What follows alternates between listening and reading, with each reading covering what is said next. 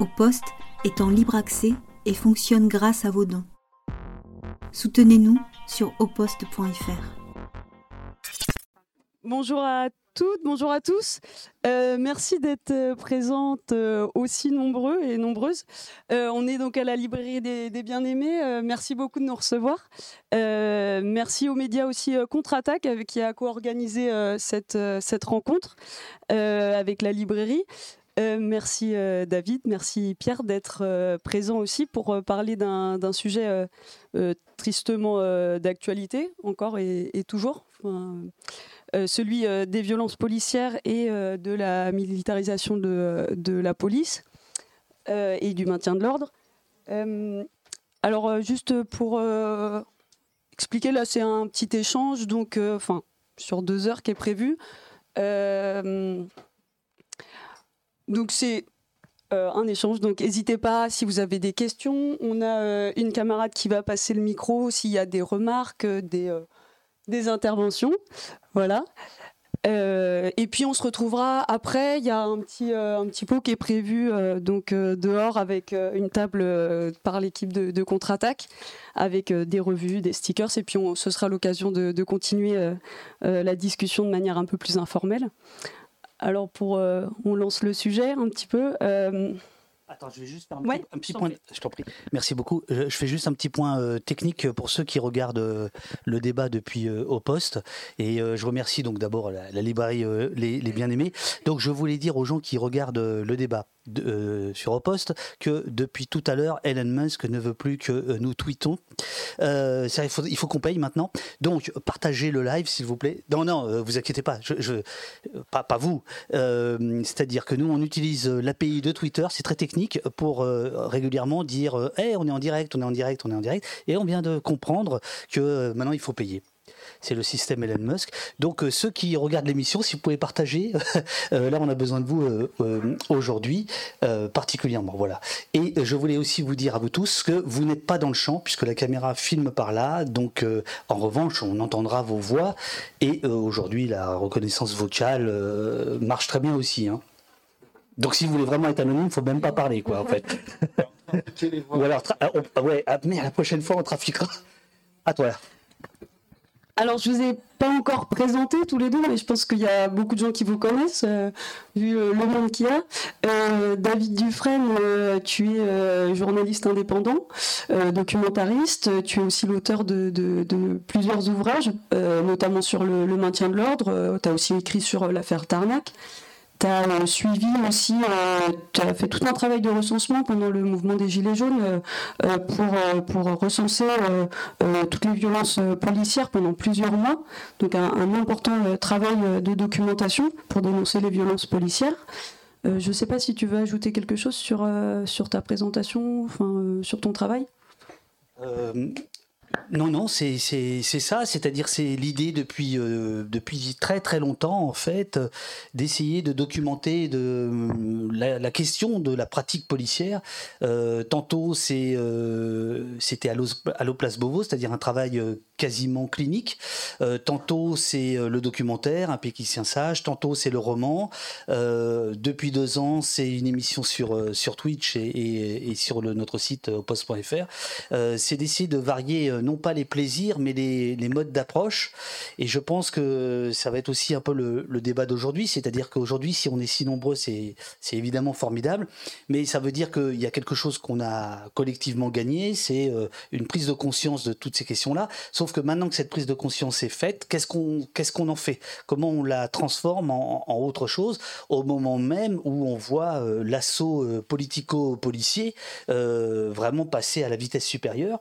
Donc, euh, il me semble qu'en ce moment même, on est vraiment un croisement euh, extrêmement important. Et de ce point de vue-là, je trouve que euh, les gens qui organisent euh, ce, débat, les gens de, contre-attaque, font un boulot formidable. des chercheurs font un autre boulot formidable, etc. Donc ici, il y a des bouquins de, chercheurs. Il y a des gens qui sont radicaux, il y a des gens qui sont réformistes, il y a des gens qui sont entre les deux, etc. Et, tout ça amène quand même une, connaissance qui me semble qui me semble importante à partager. Et à discuter. On n'est pas forcément d'accord les uns les autres. on est quand même d'accord sur au moins le constat, et le constat, c'est qu'on soit aussi nombreux. Quoi. Voilà, déjà, c'est ça qui nous réunit.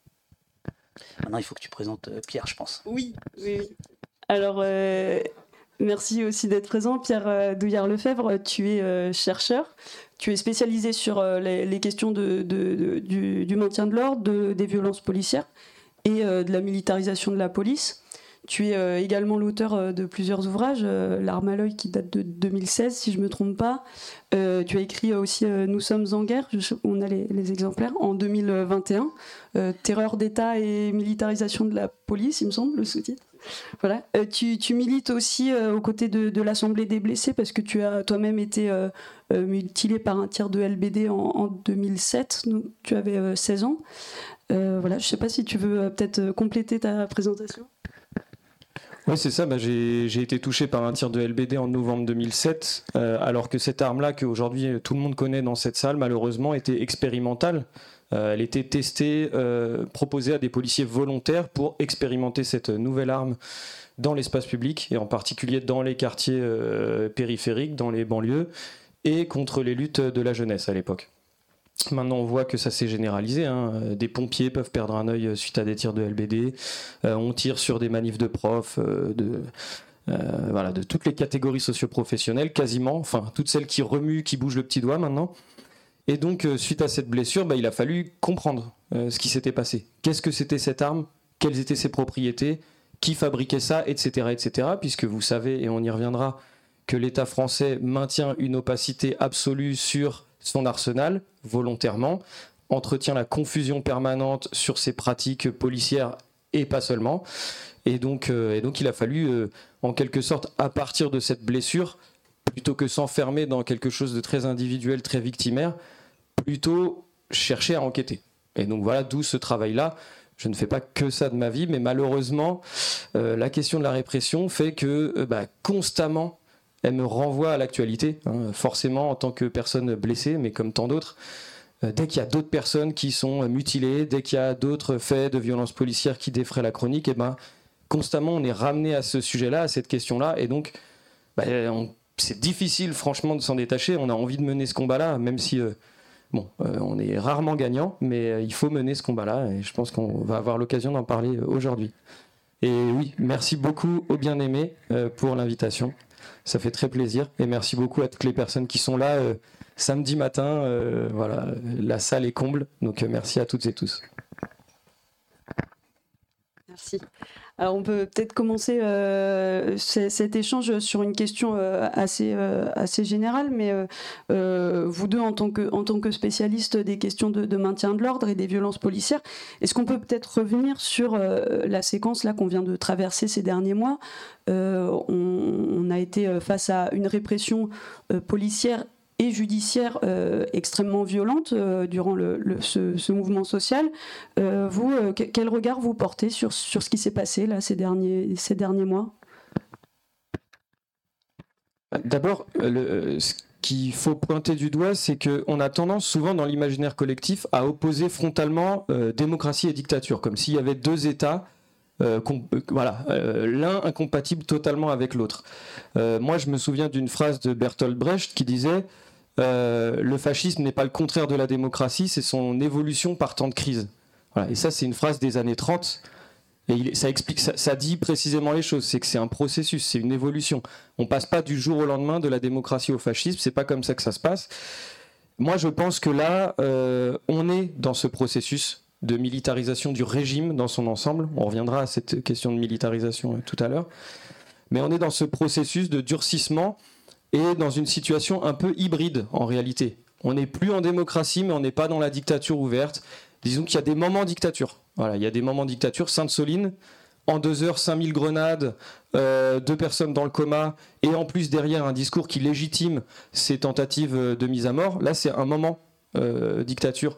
Quand, euh, après le 49-3, à Paris, il y a des manifs nocturnes et il y a 1000 arrestations en deux nuits, c'est un moment dictature, c'est très clair, c'est des, chiffres qui sont comparables à la Russie de Poutine. En deux nuits, on rafle 1000 personnes à Paris. Donc, moi, je pense que euh, on est dans ce processus qui est progressif, encore une fois. Hein, euh, on ne peut pas faire d'analyse euh, rapide comme ça. Il faut comprendre dans quelle séquence historique on est rentré. Néanmoins, je pense que la séquence qui vient de s'écouler, les six mois sur la loi des retraites, enfin le recul de l'âge en retraite, on voit que là, le gouvernement est allé au maximum de ce que permet la Ve République. C'est-à-dire qu'il faut comprendre que la répression est un curseur qui peut être mis plus ou moins loin. Euh, là, la Ve République, le curseur a été mis au maximum. Je rappelle, désolé si je suis trop loin, mais la Ve République est un régime de crise. C'est un régime d'exception, ça n'existe nulle part en Europe. Euh, euh, c'est un régime autoritaire avec une concentration du pouvoir dans les mains du président quasiment pas de pouvoir du Parlement, la preuve, on l'a vu ces derniers mois. Et donc c'est un régime de crise qui est apparu en 58 pendant la guerre d'Algérie. Hein, c'est De Gaulle qui installe la Ve République avec des pouvoirs inouïs au président et donc à sa chaîne, hein, jusqu'à la police, euh, au nom de la résolution d'une guerre, hein, la guerre d'Algérie. En réalité, ce régime, il n'a jamais été levé, non seulement, mais en plus, il n'a jamais cessé de se durcir. Euh, avec des états d'urgence, etc. On pourra euh, développer. Mais donc moi, là, ce que je vois sur la séquence, c'est qu'ils ont poussé tous les curseurs au maximum, c'est-à-dire l'usage du 49.3, qui est déjà une mesure d'exception. Mais pas seulement, il y a toute une batterie de mesures pour accélérer les débats à l'Assemblée, euh, pour passer en force à tous les niveaux, pour faire sauter les amendements, etc., etc. Enfin, voilà, il y a les dissolutions euh, je ne sais pas si on fait déjà un détour pour. on, y reviendra, mais cette histoire de dissolution qui ont quand même été créées dans les années 30 contre le fascisme hein, par le Front populaire, qui sont aujourd'hui utilisées contre des associations musulmanes, antifascistes et écologistes. Mais il faudra, ça mériterait déjà un point euh, à part entière. Euh, les, les, opérations antiterroristes contre des opposants politiques, etc., etc. Donc là, on a eu tous les curseurs au rouge Hein, et évidemment l'arsenal policier qui a été utilisé ultra massivement euh, contre la contestation. Alors, ce qu'on peut dire, c'est ça, c'est que euh, ils ont poussé le, niveau au maximum. Ils peuvent pas faire beaucoup plus, à moins carrément de basculer dans autre chose, hein, dans une autre forme de régime, quelque chose d'assumé. Voilà, ils peuvent difficilement aller plus loin. Euh, mais on, verra qu'ils sont en train d'aller plus loin sur les, Jeux Olympiques notamment. Mais ce que ça veut dire aussi, c'est que on est face à un conflit social de grande ampleur et d'illégitimité totale du pouvoir, puisque s'il y a ces moyens qui sont mis en œuvre, c'est parce qu'on est dans une crise de régime euh, totale. Et, moi, je ne mettrais pas ça euh, ni depuis six mois, ni depuis les Gilets jaunes, mais en réalité depuis 2016 et même peut-être avant. En tout cas, depuis 2016, depuis la loi travail, on voit qu'il y a un conflit social, à mon sens, qui ne s'est pas arrêté. Ce n'est pas une succession de conflits sociaux, c'est qu'on a eu euh, la loi travail, puis euh, l'espèce de hold-up électoral de Macron euh, l'année suivante et la disparition du PS, puis euh, les gilets jaunes très rapidement derrière, puis le mouvement contre les retraites en 2019. Vous vous rappelez, il y avait déjà 3 millions de personnes dans les rues, des grèves, de la répression. Et là, on est dans la continuité de tout ça. en fait, on est sur un conflit, non pas des conflits non pas qui se succèdent, mais un conflit qui se superpose, qui monte en intensité. et donc face à ça, on a un régime qui déploie le maximum de ce qu'il peut. Donc voilà, comment ça va se résoudre bah Ça, peut-être, c'est l'objet du débat euh, d'aujourd'hui. C'est bien ce que je craignais. Il est trop fort. Euh, je, voudrais juste prolonger ce que Pierre vient de, vient de dire. Il y, a, quelques années, quand le mot valise démocrature euh, est apparu, je, j'hésitais à l'employer, j'étais pas sûr, je me disais on se paye de mots, on, on, joue à se faire peur. Ben non, en fait, on est dedans. Euh, c'est-à-dire qu'on n'est plus tout à fait dans une démocratie et on n'est pas euh, dans une dictature. Si on était dans une dictature, cette librairie euh, ne serait pas ouverte ce matin. Euh, donc il faut, euh, voilà, il faut profiter justement, il faut montrer que nous sommes attachés à, cette liberté-là en, étant présents. Ça me semble essentiel. Mais en effet, ce, mot valise, je crois qu'on peut, on peut, on peut l'employer parce que en face, ils sont pas tendres. Voilà, Pierre a rappelé rapidement les, les, les, mesures euh, et on va parler tout à l'heure des, des, mesures qui viennent d'être votées dans l'indifférence la plus totale de, de technopolis, de surveillance de, de, de tous enfin qui sont complètement euh, sidérantes. Euh, donc on, y va, on y, va, euh, on y va franchement quoi. donc oui, c'est de ça dont on parle. Quand on parle de, police, il faut toujours se rappeler qu'en fait on parle de, politique, c'est la même racine. police en grec, c'est la gestion de la cité. Donc on parle de ça en fait. Hein. On, on, parle pas que d'armement, de doctrine, d'emploi des forces. en fait, on parle quand on parle de maintien de l'ordre, on parle d'ordre. Quel est cet ordre qui est maintenu, qui est préservé? Et effectivement, cet ordre bon, ici on le sait, le problème c'est en face, il, il est injuste il est totalement injuste. Et plus il se durcit, se maintient, se, durcit, euh, plus il, renforce euh, l'injustice. Donc on parle euh, foncièrement de, politique et, non pas simplement, voilà, de, de, on fait pas mumus quoi. C'est pas c'est pas les cow-boys et, les Indiens, les Apaches et les et les et, les autres. C'est c'est la gestion de la cité. c'est la société dans laquelle on veut être, dans laquelle on est entré. Et la grande difficulté quand même, c'est de, percer euh, notre propre bulle, pardon, notre propre notre propre bulle pour pour essayer de, convaincre euh, celles et ceux euh, qui ne se rendent pas compte de ce qui est en train d'arriver, c'est-à-dire le, le, piétinement des libertés individuelles, fondamentales, publiques. Enfin, c'est semaine après semaine quand même. Hein. anticorps hier les soulèvements de la, de, la Terre, on va évidemment en, parler, ça n'arrête pas, ça n'arrête pas.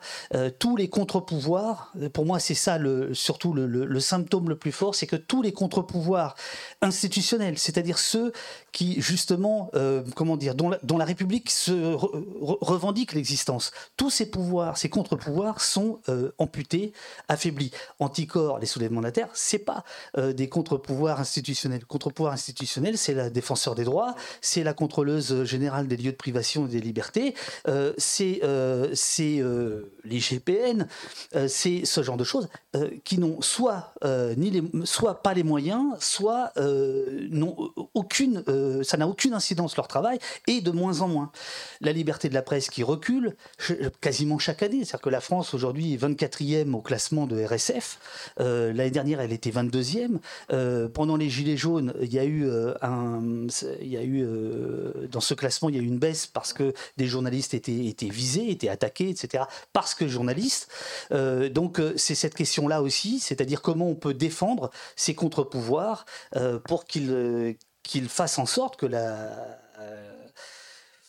que la démocrature ne devienne pas que crature, quoi. Et parmi ces contre-pouvoirs, bah, il y en a un que tu connais bien, c'est les médias. Peut-être qu'il faut insister là-dessus c'est qu'on voit qu'il y a aujourd'hui des monopoles néofascistes qui contrôlent les médias. Là, on a vu cette semaine le journal du dimanche, donc qui était déjà un torchon macroniste. Hein, attention, moi je suis pas là pour défendre le journal du dimanche, mais on passe d'organes de propagande officielle du gouvernement à organes ouvertement d'extrême droite, sous tutelle de Bolloré, avec un type, euh, un militant pro-Zemmour qui prend la tête de ce journal-là. Donc là, ça veut dire qu'on aura constamment des unes sur l'ultra-gauche, sur le wokisme, sur les, musulmans et les musulmanes, etc. Là, voilà, va, va falloir s'attendre à ce que ces monopoles ils prennent de plus en plus de, de place. Donc ces contre-pouvoirs-là, ils sont fondamentaux. C'est comme ça qu'on travaille l'opinion. C'est essentiel. Et ce qu'on voit quand on parlait de destruction des contre-pouvoirs, c'est qu'en plus le gouvernement s'attaque aux rares médias indépendants qui existent. Donc il y avait eu la tentative de dissolution de, de contre-attaque. Mais voilà, on voit qu'il y a des attaques permanentes. Il y a des journalistes qui sont mis en garde à vue, par exemple des journalistes d'investigation qui avaient été mis en garde à vue par la sous-direction antiterroriste euh, dans le cadre d'affaires de vente d'armes il, y a deux ans. voilà, il y a des atteintes tous les jours, des coups de pression, des intimidations, tous les jours contre euh, ce qui reste de presse euh, libre. Ça peut être aussi des asphyxies économiques. Hein. Hein, vous savez que euh, les, grands journaux comme Le Point, qui passent leur temps à parler d'assistanat, sont sous perfusion d'argent public. Par contre, toute la presse indépendante, elle, elle touche euh, jamais d'aide publique à la presse. Donc, euh, pourquoi je parle de ça? Parce que la répression qu'on a vue ces dernières semaines, ces dernières années, elle s'accompagne forcément d'une escalade médiatique et rhétorique. Et ça, c'est extrêmement important et on ne peut pas comprendre la répression si on n'analyse pas un petit peu ce discours médiatique. Alors, un exemple, deux exemples très récents. On a vu que pendant le, mouvement social euh, en cours, là, qui malheureusement est, peut-être finissant, il y avait euh, tout un tas de factions syndicales qui ont euh, été très courageuses, qui ont fait des coupures d'électricité, qui ont bloqué l'économie, etc. Bon, vous allez me dire, procédé assez classique d'une lutte sociale un petit peu sérieuse, tant mieux ça faisait quand même. Euh, c'est pas si courant que ça, mais il fut un temps, c'était quand même la base du, mouvement syndical de bloquer l'économie et de, couper le courant, par exemple, ou le gaz à des riches. Là, le gouvernement a créé une nouvelle catégorie ces derniers mois. Je ne sais pas si vous avez vu, il y a une note des renseignements qui parle d'ultra syndicat. Ultra syndicat, c'est-à-dire qu'on on va créer des nouvelles catégories d'ennemis intérieurs en permanence. C'est-à-dire que tout ce qui va un petit peu déborder, un petit peu déranger sérieusement le, pouvoir en place, on va créer une nouvelle catégorie qui va désigner dans euh, l'esprit euh, commun, dans, l'opinion publique, si tant est qu'elle existe, les cibles qu'on peut neutraliser. Alors, il y a évidemment eu éco-terroristes. Ça, c'est pas anodin. Il l'a dit en octobre dernier, Darmanin. Il savait exactement où il allait hein, quand il a dit éco-terroriste. C'est euh, il savait qu'il allait attaquer les soulèvements de la terre dans les semaines qui venaient et donc aller travailler un petit peu l'opinion jusqu'à la dissolution, jusqu'à des opérations, pour le coup, antiterroristes contre des personnes qui ont participé aux, mobilisations. Donc il faut vraiment comprendre ça.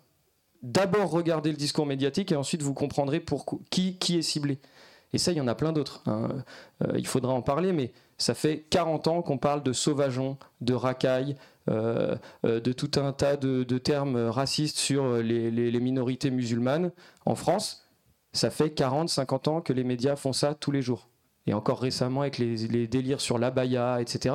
Bon bah ça, c'est pour légitimer une répression et une oppression toujours plus forte contre les minorités en France. Voilà. Il faut vraiment comprendre que la répression ne peut pas aller sans discours politique et médiatique avec. D'où l'importance de contre-pouvoir euh, médiatique. Et juste pour conclure, le, nous sommes en guerre sociale, hein, ça c'est clair. Hein, si on regarde la macroéconomie, euh, la France maintenant de Macron, donne 160 milliards d'aides aux entreprises par an. C'est euh, je ne sais plus combien de fois le budget total de l'éducation nationale, pour vous donner un ordre de grandeur. Euh, donc on est en guerre sociale, ils sont en train de sucrer le RSA, les allocations chômage, enfin voilà, c'est pas que les retraites, c'est un plan de bataille généralisé contre toutes les conquêtes sociales. Et donc on est en train de casser le pacte social qui est issu de la résistance, qui est issu de 45, qui est issu de, la libération. Et ce pacte social, il reposait sur quoi? Sur ce qu'on appelle les corps intermédiaires. c'est un mot un peu con, mais c'est euh, tout ce qui est syndicat, effectivement, tout ce qui est euh, euh, ONG, association, etc. Et ça, Macron, depuis qu'il est au pouvoir, il le piétine. Et là, ce qu'il a fait, dans... peut-être que ce qu'il a fait de plus symbolique dans le dernier mouvement, c'est qu'il a piétiné, mais ouvertement, les, directions syndicales, même la CFDT. Il, il les a piétinées publiquement. Même quand la CFDT disait on demande qu'une chose, c'est négocier pour arrêter le mouvement, lui, il, leur a dit non, il les a traités comme des paillassons. en fait, le dernier corps intermédiaire entre nous et le pouvoir, c'est la police. C'est ça qu'il est en train de faire Macron. Il n'y a plus qu'un corps intermédiaire, c'est la police. Et, et ça, faut le comprendre aussi pour, pour saisir ce qui est en train de se passer sur, euh, sur la question de la il faut, qu'on vous précise que on va pas que parler, hein, on, va, discuter quand même. Hein. voilà, et, notamment avec, avec, le, avec le chat euh, de poste et puis, et puis vous, euh, les uns et les autres. Là, c'est juste comme ça. Comme on dit au Québec, pour mettre la table, l'introduction, voilà. oui, oui, et sur la question de, la police qui devient finalement, qui se, qui, qui se voit d'ailleurs. Hein, vous entendez les syndicats de police dire toujours, nous sommes le rempart de la République. Euh, nous sommes euh, les garants de la République, ce qui est quand même très très inquiétant, euh, car en fait, pour aller très vite, il y a, deux, modèles dans une démocratie de, police. Il y, a la police qui veut gagner la, la, confiance de la population, et il y a la police qui veut faire peur. Et en règle générale, ça marche sur ces deux jambes-là, quoi on voit très bien tous les uns et les autres qu'aujourd'hui, la question de la police qui voudrait gagner euh, la confiance de la population, c'est tout à fait à la remorque par rapport à l'autre, qui est la police qui est là pour faire peur. Euh, hier, par exemple, Bon, excusez-moi du cliché, je mangeais une petite crêpe là, dans, une rue à côté, euh, et j'ai vu trois CRS, il était 23 heures, qui, qui, se promenaient comme ça, enfin qui faisaient une ronde. C'est la première fois que je vois des CRS faire des rondes comme des agents de sécurité publique c'est quand même c'est quand même un signe. C'est comment? Tu sais que Nantes est capitale de l'insécurité selon CNews, donc ça y est. C'est ça, c'est ça. Alors il faut arrêter de dire du mal de CNews et parce que je crois que tu dessines pour le JDD, c'est ça? Ah c'est ça. C'est ce qu'on avait dit, que tu travaillais pour le JDD. Oui, voilà, voilà, oui, oui. Euh, bah, parce que nous, nous sommes pour le dialogue. Euh, voilà, donc euh, c'est ça, c'est extrêmement, c'est extrêmement important. Et par exemple, un sociologue dont le livre est là, qui, qui était pendant très longtemps un sociologue modéré, mesuré, Sébastien Rocher, il s'est un peu radicalisé sur Internet. Et aujourd'hui, aujourd'hui et aujourd'hui, il parle ouvertement de démocratie policière. Et je crois qu'il a raison. C'est-à-dire qu'aujourd'hui, on est dans une démocratie policière. Au point que euh, des organismes internationaux, dangereux gauchistes comme l'ONU, comme euh, les droits de l'homme, la, Cour européenne des droits de l'homme, merci, merci, Amnesty International, etc., etc., régulièrement demandent des comptes à la, France sur l'usage de, sa police. C'est-à-dire que des pays, euh, on va dire, comparables du, du voilà, s'inquiètent euh, de, mm, du pari qui est fait, de l'utilisation qui est faite euh, de, la police. Sur, sur le lien euh, police, médias, etc., il, faut quand même avoir à, l'esprit que ça a toujours marché quand même ensemble. Hein. Le terme casseur, pardon, il, est venu d'un autre journal par lequel tu es passé, Le Figaro. la pauvre. le parcours, ah, c'est formidable. Le Figaro. Euh, c'est le Figaro qui a inventé au 19e siècle le terme casseur. Voilà, euh, donc il faut, il faut le savoir, hein, il y a des termes comme ça qui restent longtemps. C'était ceux qui, euh, euh, à la fin du, du, 19e, cassaient les lumières publiques pour pouvoir monter des barricades. Donc ce terme casseur, il, vient de là, il vient du Figaro. Et à l'époque, le Figaro, Figaro a toujours été fidèle à lui-même, il, a toujours été à droite. Quoi. Voilà, c'est pas, on peut pas parler d'évolution comme d'autres. non, non, lui, il a toujours été, été là. Et euh, en revanche, ce qui est, nouveau, c'est que, me semble-t-il, c'est qu'on a aujourd'hui des relais d'opinion extrêmement euh, puissants je pense aux chaînes d'information, euh, qui sont ouvertement des journalistes de préfecture. Il n'y a plus aucun problème par rapport à ça. Avant, ils se cachaient. Aujourd'hui, ils ne se cachent plus. par exemple, on a un, chroniqueur police-justice à, à, BFM, Dominique Rizet, qui a fait un... Comment? Ah, j'entends une fan. Ah voilà, c'est ça. Lui alors, il est génial. Il est génial, il est génial. Bon ben, sachez qu'il fait aussi euh, des, euh, il anime euh, les congrès d'alliance et, et, et, son chef Fogiel dit ah non mais il, fait ça bénévolement. donc ça va, il est pas, il est con quoi. S'il fait ça, au moins qu'il se fasse payer. Bon, ben non. Mais ça montre quand même la proximité euh, de, de, ces gens et qui sont, enfin vous le savez tous, euh, qui sont à, longueur de temps les, les courroies de transmission. Euh, Sifawi, on sait que euh, par la lettre A qui a été, qu'il a révélé, on sait que il était consultant au ministère de, de l'Intérieur et le, et, le, et le dimanche, dans le journal du dimanche justement, il a pendant des années servi de courroie de transmission pour le ministère de l'Intérieur, c'est-à-dire qu'il il validait, il, il, explicitait la politique de, de Beauvau. Et franchement, je, je n'ai pas souvenir euh, d'une telle, d'une telle puissance médiatique euh, des, relais euh, policiers. Il y, avait il y avait quand même pendant longtemps euh, une espèce de, d'équilibre. Euh, pour aller très vite, le Figaro, euh, Libé faisait à peu près, voilà, se répondait. Là aujourd'hui, à part la presse indépendante, mais même bout à bout, l'audience de la presse indépendante n'est pas du tout, sans comparaison avec celle de, de France Inter, avec celle de, des, chaînes d'information, etc. on se souvient tous que pour les, pour les Gilets jaunes, il a fallu à peu près trois mois, hein, il a fallu à peu près février 2019, janvier 2019, sachant que ça avait démarré en novembre 2018, pour que les euh, médias de, masse euh, veuillent bien parler de, de violences policières. Trois mois, euh, trois mois, le, mal était fait. Bien des, mutilés. Euh, je rappelle, 30 hein, personnes qui ont perdu un œil, 5 une main, euh, plusieurs un pied. Euh, il faut aussi parler de la détresse sociale de, beaucoup d'entre eux qui se retrouvent isolés. Certains ont perdu leur boulot, certains ont, ont eu, bah voilà, excusez-moi, ont ont eu des voilà se sont retrouvés seuls ont perdu leurs leur compagnons leur campagne euh, ont perdu leur logement enfin voilà. Et ça c'est dans l'indifférence la plus totale. Euh, et il faut il faut le rappeler bah, et ça il a fallu il a fallu trois mois euh, pour que pour que ça ça franchisse le, le, déni le, le, silence médiatique et le, déni politique quoi et pour compléter sur, BFM, on a quand même euh, un certain Marc-Olivier Fogiel, un ami du couple Macron, qui fait régner la terreur au sein de BFM et qui, parce que là tu dis que pendant les Gilets jaunes, ça a mis quelques mois avant qu'on entende le mot violence policière, là on l'a pas entendu du mouvement. Marc-Olivier Fogiel, il a dit c'est interdit d'utiliser l'expression violence policière sur BFM, par exemple, parce que c'est trop connoté politiquement. il a explicitement donné cette consigne. Et donc sur BFM, on a, effectivement, on a des choses qu'on n'avait jamais vues. C'est embarquer sur des motos de la Brave. Des, mecs en direct de BFM qui filmaient sur les motos de la Brave en train de charger des manifestants. des choses comme ça. Ou au milieu des compagnies d'intervention qui balançaient des grenades. Et avec des commentaires en direct en plateau de euh, ce fameux Dominique Rizet et ses copains. Puisque oui, ils débattent entre... Euh, différentes nuances d'extrême droite en fait. Les débats maintenant c'est ça. Euh, et voilà, et à commenter en direct les charges quoi. Et ça c'est vrai que c'est assez stupéfiant. On a, on a eu aussi, et j'arrête là, mais euh, immédiatement, enfin dans les 24 heures qu'on suivi les deux comas à Sainte-Soline, c'était l'affiche complète. ils sont fichés S, ils ont participé à ceci, cela, sur les 15 dernières années de leur vie quoi.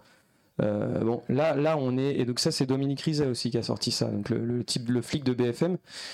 Voilà, là on a atteint un niveau d'inféodation euh, à la police. Enfin voilà, c'était vraiment télé-police. Vous savez, la, vieille affiche de 68, là, la police vous parle tous les soirs à 20h.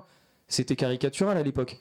Aujourd'hui, euh, c'est euh, et puis c'est en continu, c'est pas à 20h. Hein, c'est la police vous parle tous les jours à la télé, tout le temps.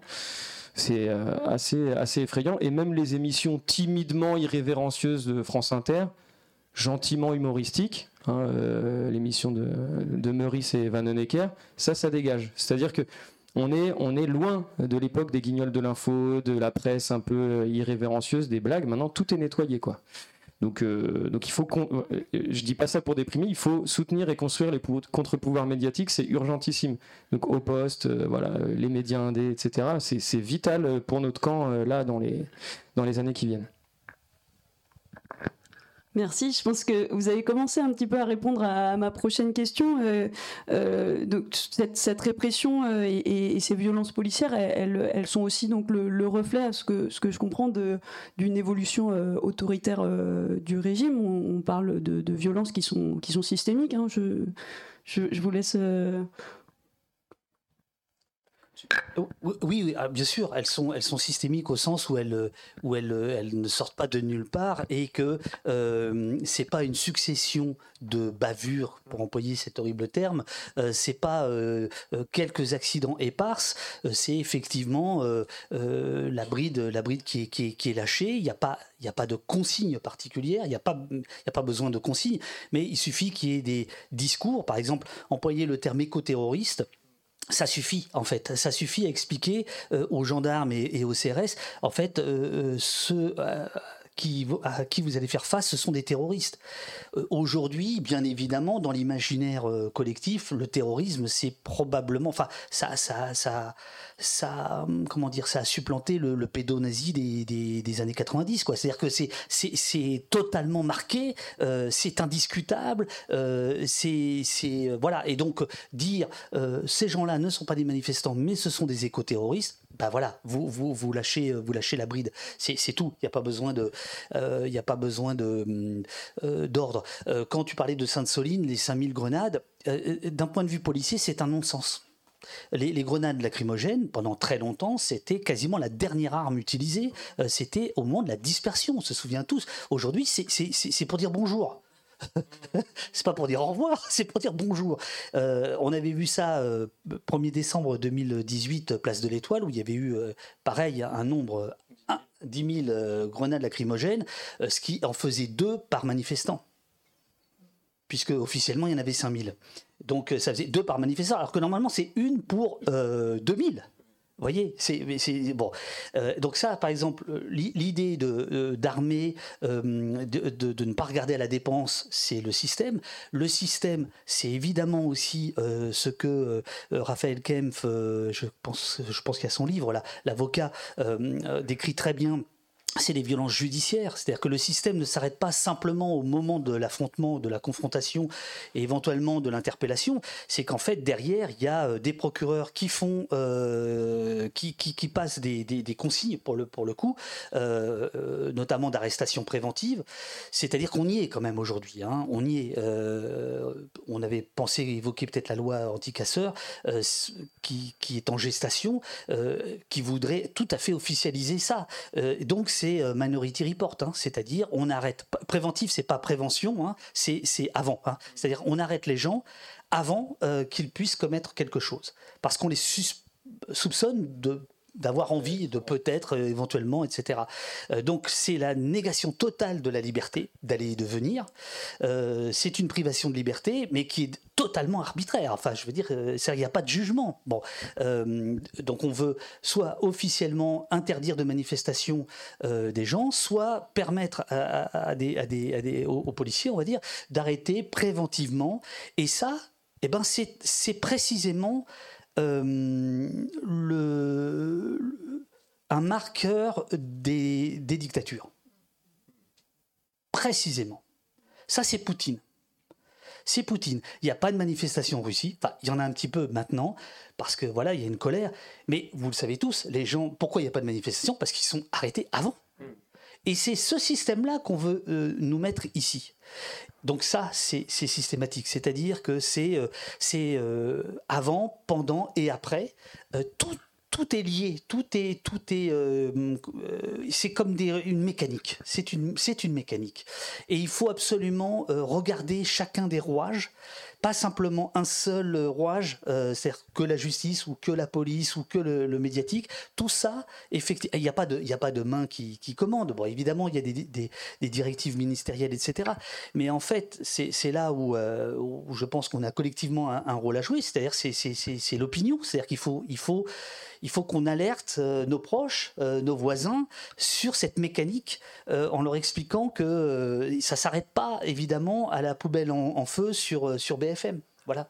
Euh, sur ce, avant, pendant, après, c'est vraiment important à souligner. Prenons une manifestation à Nantes.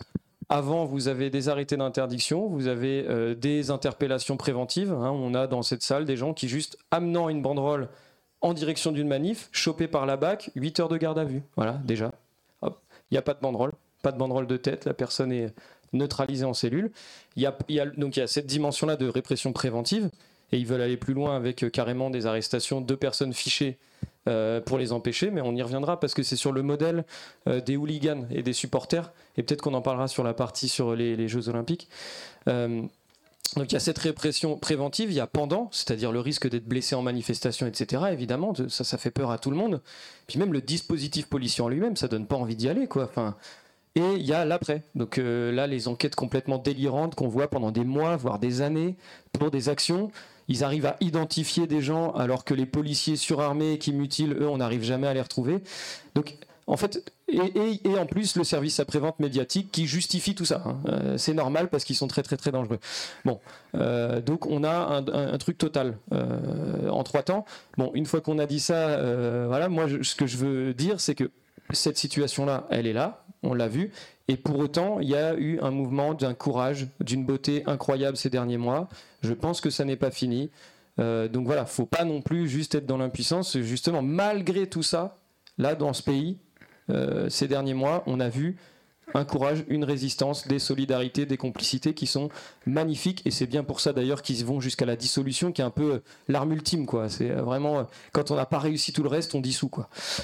donc, voilà, il y, a cette dimension-là, mais pas seulement. Je voudrais faire un détour, puisque tu parles d'histoire et de processus, sur la question des dissolutions. Parce qu'on l'a oublié, on en parle beaucoup des dissolutions. là, en deux ans, Darmanin, il a dissous plus de monde où il a tenté de dissoudre, hein, je vais vous expliquer euh, pourquoi, plus de, plus de structures et plus de groupements de faits que euh, dans les 20 années précédentes. Voilà, donc euh, là on a une dissolutionnite aiguë du gouvernement. Alors qu'est-ce que c'est les dissolutions? Ça, a une histoire, hein, c'est important. les, procédures de dissolution, elles apparaissent dans les années 30 et c'est la gauche, c'est le Front populaire qui fait voter la possibilité de dissoudre les groupes de combat et les milices privées. 1936, hein, les groupes de combat et les milices privées. Pourquoi il fait ça? Parce que dans les années 30, il y a eu une tentative de coup d'État en 34 euh, de l'extrême droite qui a essayé de prendre le Parlement, hein, rien de moins, avec plusieurs morts. Euh, en 36, Léon Blum, hein, la grande figure de gauche, euh, il se fait encercler sa voiture par des royalistes, il se fait passer à tabac. Euh, heureusement, il y a des ouvriers euh, de gauche qui sont au bout de la rue qui empêchent, sinon Léon Blum, il se faisait tuer avant même euh, l'existence du Front enfin, avant même l'élection du Front Populaire, vous imaginez? C'est ce niveau de violence. dans les années 30, c'est bah, la guerre d'Espagne avec le coup d'État franquiste. On a déjà Hitler au pouvoir en Allemagne et on a Mussolini Mussolini en Italie et des groupes pour le coup, qui posent des bombes, comme la cagoule, qui tuent des syndicalistes, etc., etc. Donc on est dans ce contexte d'extrême tension.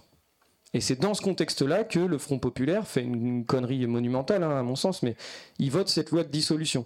Pourquoi c'est une connerie? Parce que dès qu'on vote une loi d'exception liberticide, en fait, elle est tout de suite appliquée à tout un tas d'autres euh, structures. Mais à l'époque, ils promettent évidemment la main sur le cœur, c'est pour lutter contre le péril fasciste, c'est dangereux, et c'est pour pouvoir dissoudre les structures de combat, c'est-à-dire des groupes armés qui s'entraînent. Euh, les camelots du roi, par exemple, la, structure de l'action française, c'est des gens, ils se trimballaient dans la rue avec des bâtons et ils tabassaient tout le monde. Ils avaient des, flingues dans leurs locaux. Ouais, ils s'en cachaient pas. Euh, la cagoule, c'est carrément un réseau patronal qui posait des bombes et qui tuait des gens. Voilà, c'est ce, niveau de violence-là, vous voyez. Euh, et en fait, on voit que la procédure de dissolution, elle disparaît pas après la guerre. Précisons évidemment que les dissolutions n'ont absolument pas enrayé la montée du fascisme, hein, au contraire. Euh, trois ans après, on a euh, Pétain euh, au pouvoir hein, en France. Donc voilà, non seulement ça n'a servi à rien contre, contre la montée du fascisme, mais ça a été très vite utilisé notamment contre les indépendantistes algériens, contre tout un tas de contre des groupes maoïstes par exemple après mai 68, etc. Donc en fait, on voit que cette procédure, elle, est utilisée pour neutraliser l'opposition politique quelle qu'elle soit, selon le contexte. Voilà, c'est un outil qui existe. Ça permet de dissoudre un groupe sans procès. Hein, euh, c'est-à-dire que si on a. Euh, là, typiquement, les dissolutions, ils n'arrivent pas à leur mettre un procès parce qu'en fait, il n'y a rien qui est pénalement répréhensible. Il faudrait un vrai procès contradictoire avec une condamnation. Donc, ils les dissolvent.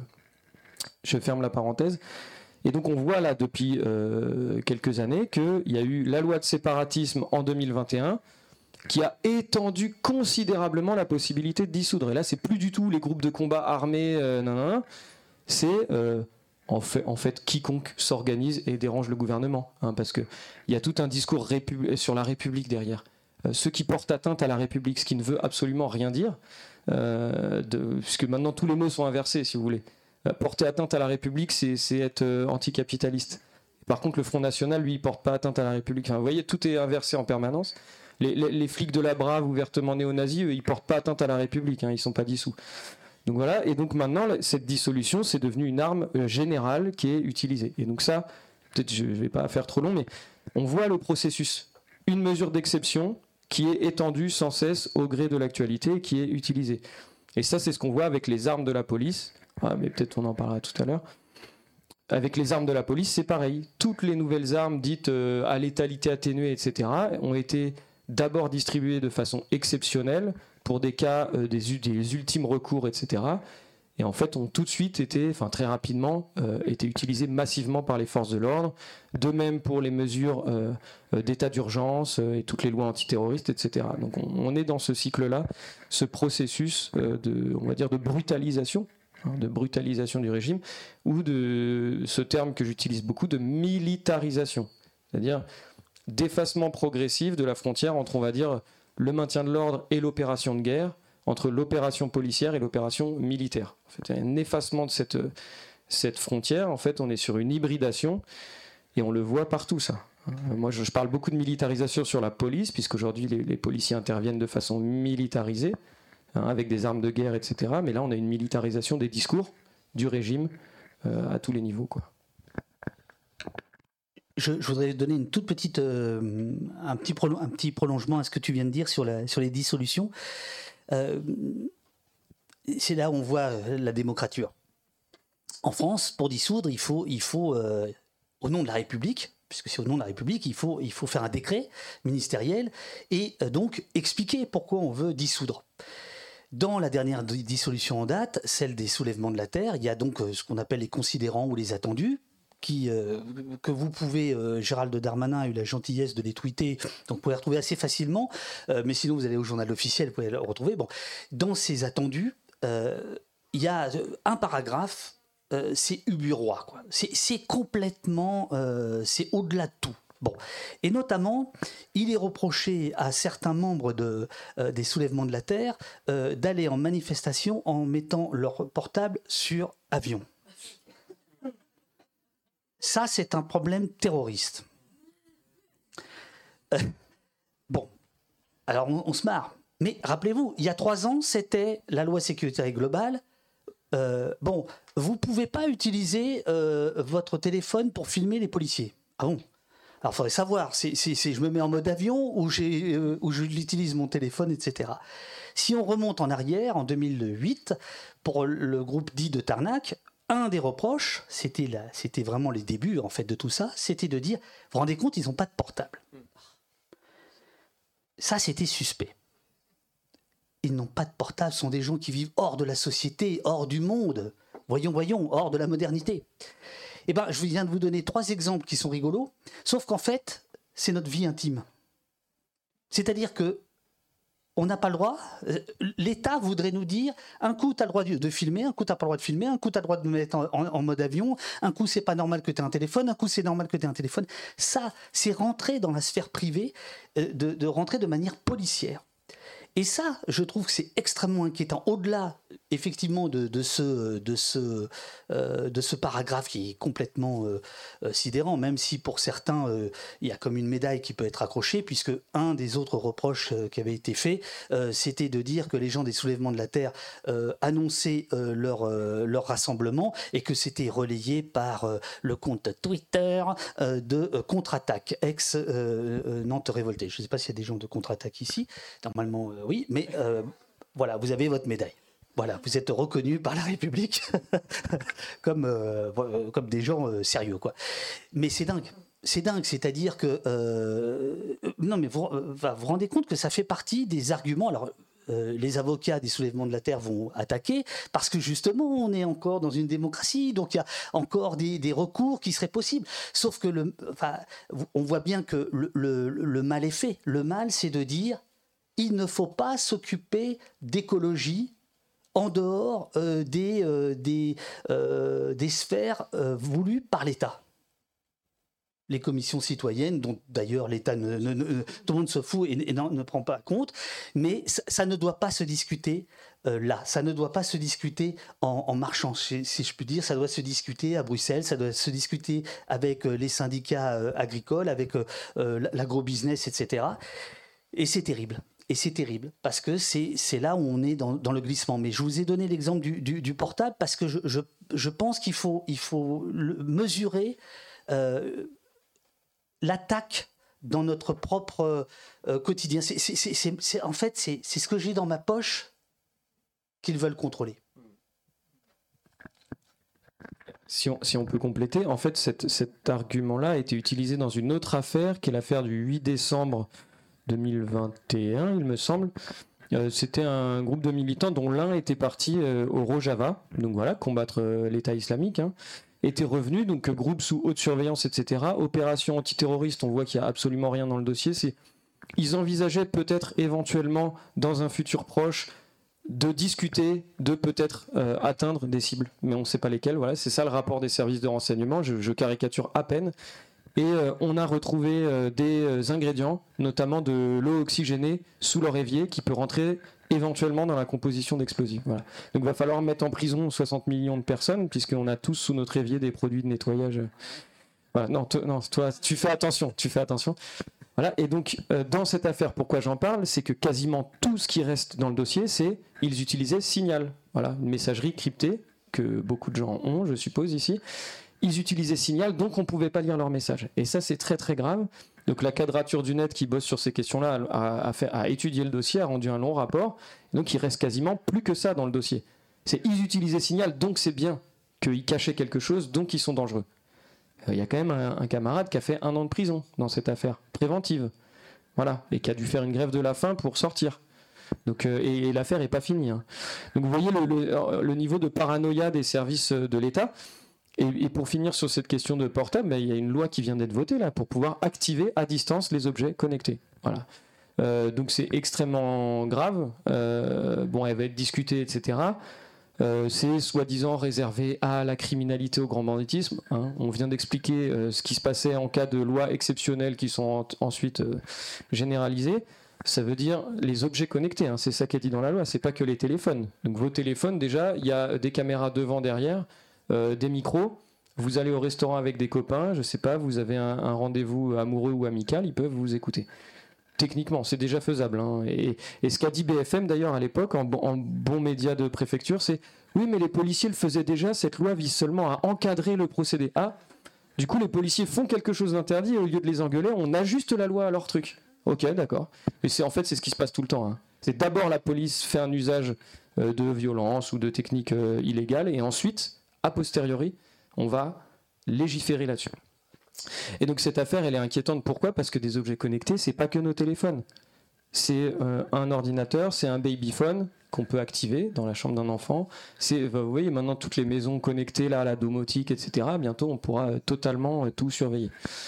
Donc voilà. Et en même temps, si vous n'avez pas de téléphone, c'est suspect. Donc il va falloir réfléchir à la furtivité, avoir un peu un téléphone, envoyer peut-être des textos bizarres de temps en temps qui pourront lire, je sais pas. Il va falloir réfléchir à quoi faire, mais j'ai pas la solution, mais voilà, voilà vers où on va, quoi.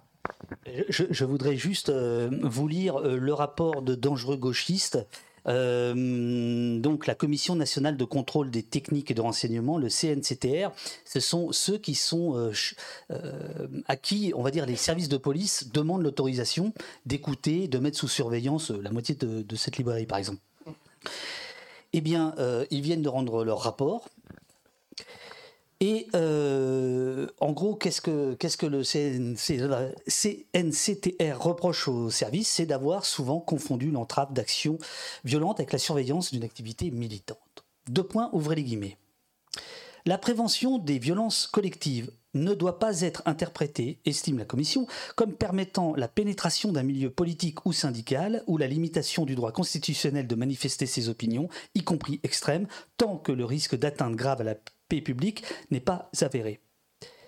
Et le chiffre qui est en dessous, c'est en 2022, dispositifs de captation de son et d'image ont augmenté de 55% les demandes. Donc ça, là je, là, je vous cite euh, une commission interministérielle qui s'alarme en disant mais euh, les services de police nous demandent de surveiller, nous demandent l'autorisation d'aller surveiller des gens pour leur activité politique, associative, syndicale, euh, au prétexte euh, je, donc je traduis parce que je voyais bien que vous demandiez ce que j'étais en train de lire, donc je, traduis ce que je viens de vous, ce que la commission écrit, au prétexte que les uns et les autres pourraient être dangereux.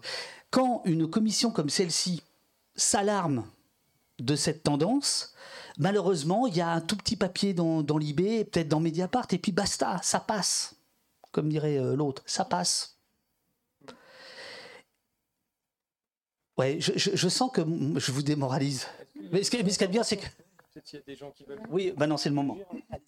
Ouais, moi j'ai envie de dire trois trucs. D'abord, euh, la loi séparatisme, on voit, Ouais, on voit bien que euh, bah, c'est un, une, des pièces de puzzle euh, euh, de préfectoralisation complète et de l'augmentation du pouvoir administratif sur nos vies.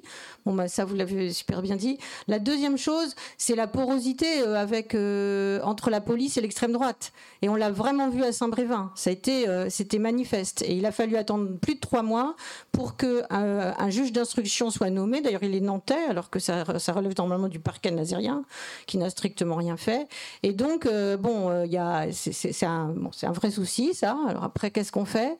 Et donc, bah, j'en viens au troisième truc, c'est euh, l'appareil judiciaire. Parce que si on en est là, c'est parce qu'il y a une impunité totale de la police depuis, des décennies et a fortiori là depuis euh, qu'elle commet euh, un certain nombre euh, d'actes extrêmement graves sur nos vies. Et donc je me dis dans le que faire, peut-être qu'il faut peut-être plus et mieux interpeller les parquets, l'appareil judiciaire qui là est aux ordres, il hein, faut quand même le souligner.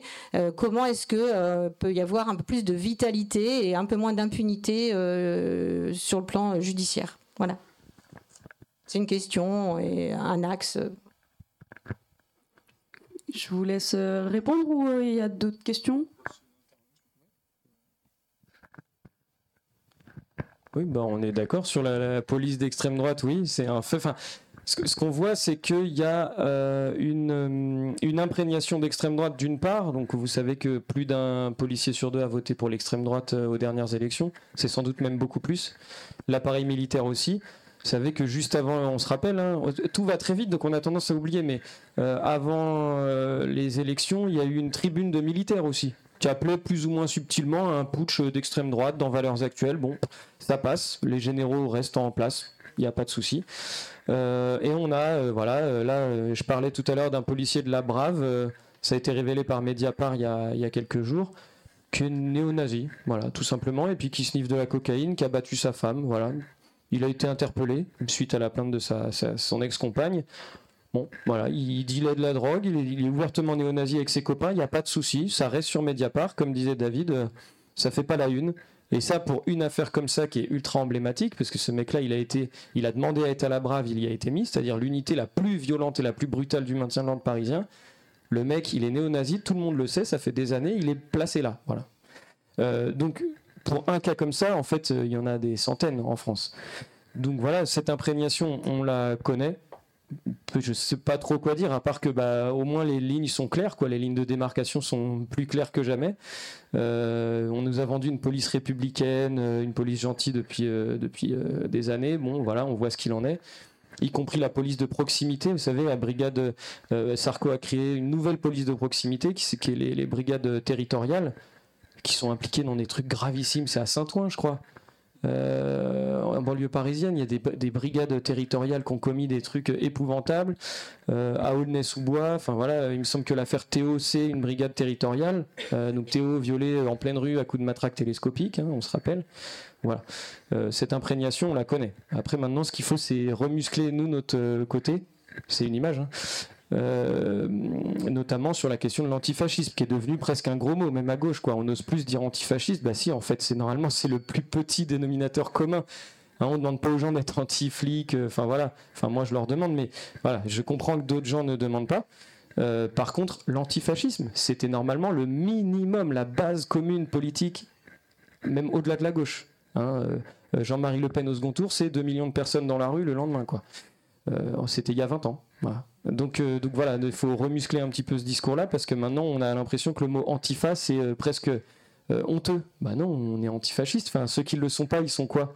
Voilà, donc peut-être que travailler là-dessus et puis vraiment désigner effectivement cet appareil policier comme étant d'extrême droite. Ah oui, je, désolé, je me suis encore perdu dans un tunnel, mais à contrario, euh, dans, dans la chaîne de commandement policière, dès qu'il y a quelqu'un qui n'est pas directement sur des lignes ultra répressives et réactionnaires, il se fait euh, dégager. Par exemple, cette préfète qui avait dénoncé un projet d'aménagement euh, d'un lieu, c'était dans le canard enchaîné, c'était vers les Deux-Sèvres, je crois hein, d'ailleurs, qui avait dénoncé un projet, et un milliardaire voulait bétonner tout un espace végétal, enfin voilà, naturel, elle a dénoncé, elle s'est fait dégager tout de suite par Darmanin. Et ça, c'est tout, le temps comme ça. On donne des médailles aux flics les plus violents, aux préfets les plus euh, répressifs, et puis on dégage euh, les rares qui se préoccupent un petit peu vaguement du bien commun, mais gentiment hein, quand même, pas trop.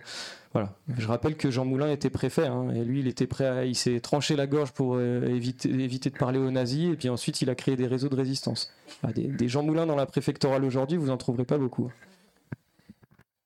Euh, pour, euh, pour, préciser euh, les choses, le, le, le CEVIPOF estime que 60% des, gendarmes et des policiers ont donné leur voix au Rassemblement national à la dernière élection.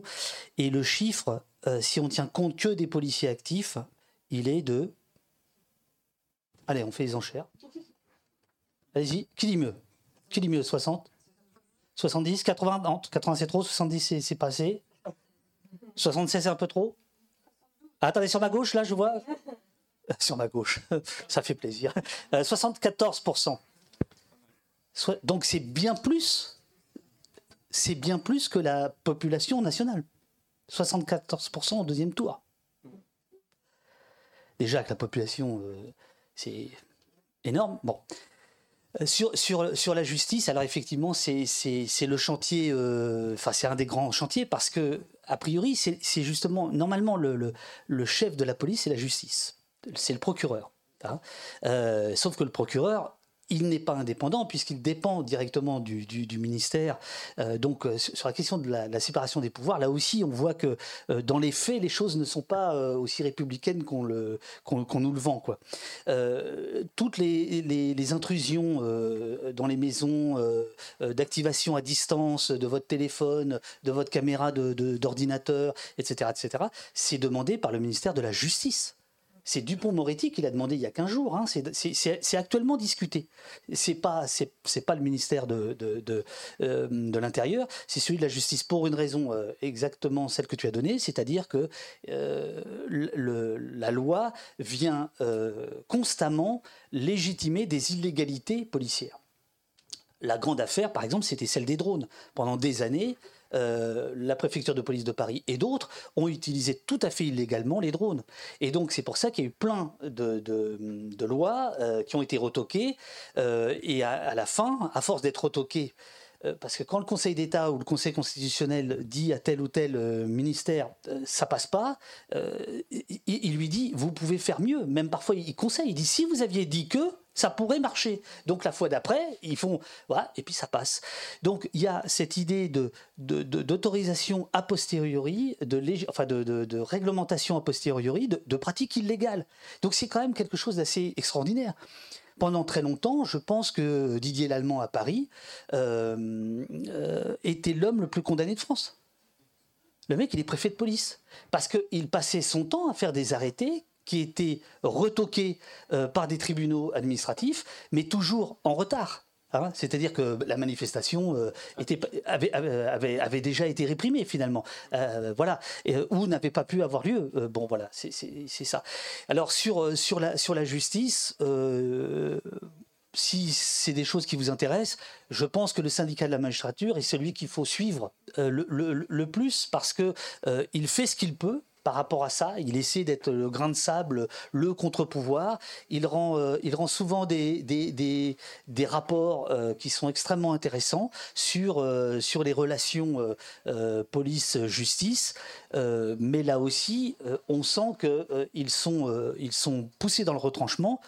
Je ne sais pas si vous avez eu vent de cette histoire. À Mayotte, une juge a interdit certaines opérations de police de Darmanin qui ont lieu en ce moment.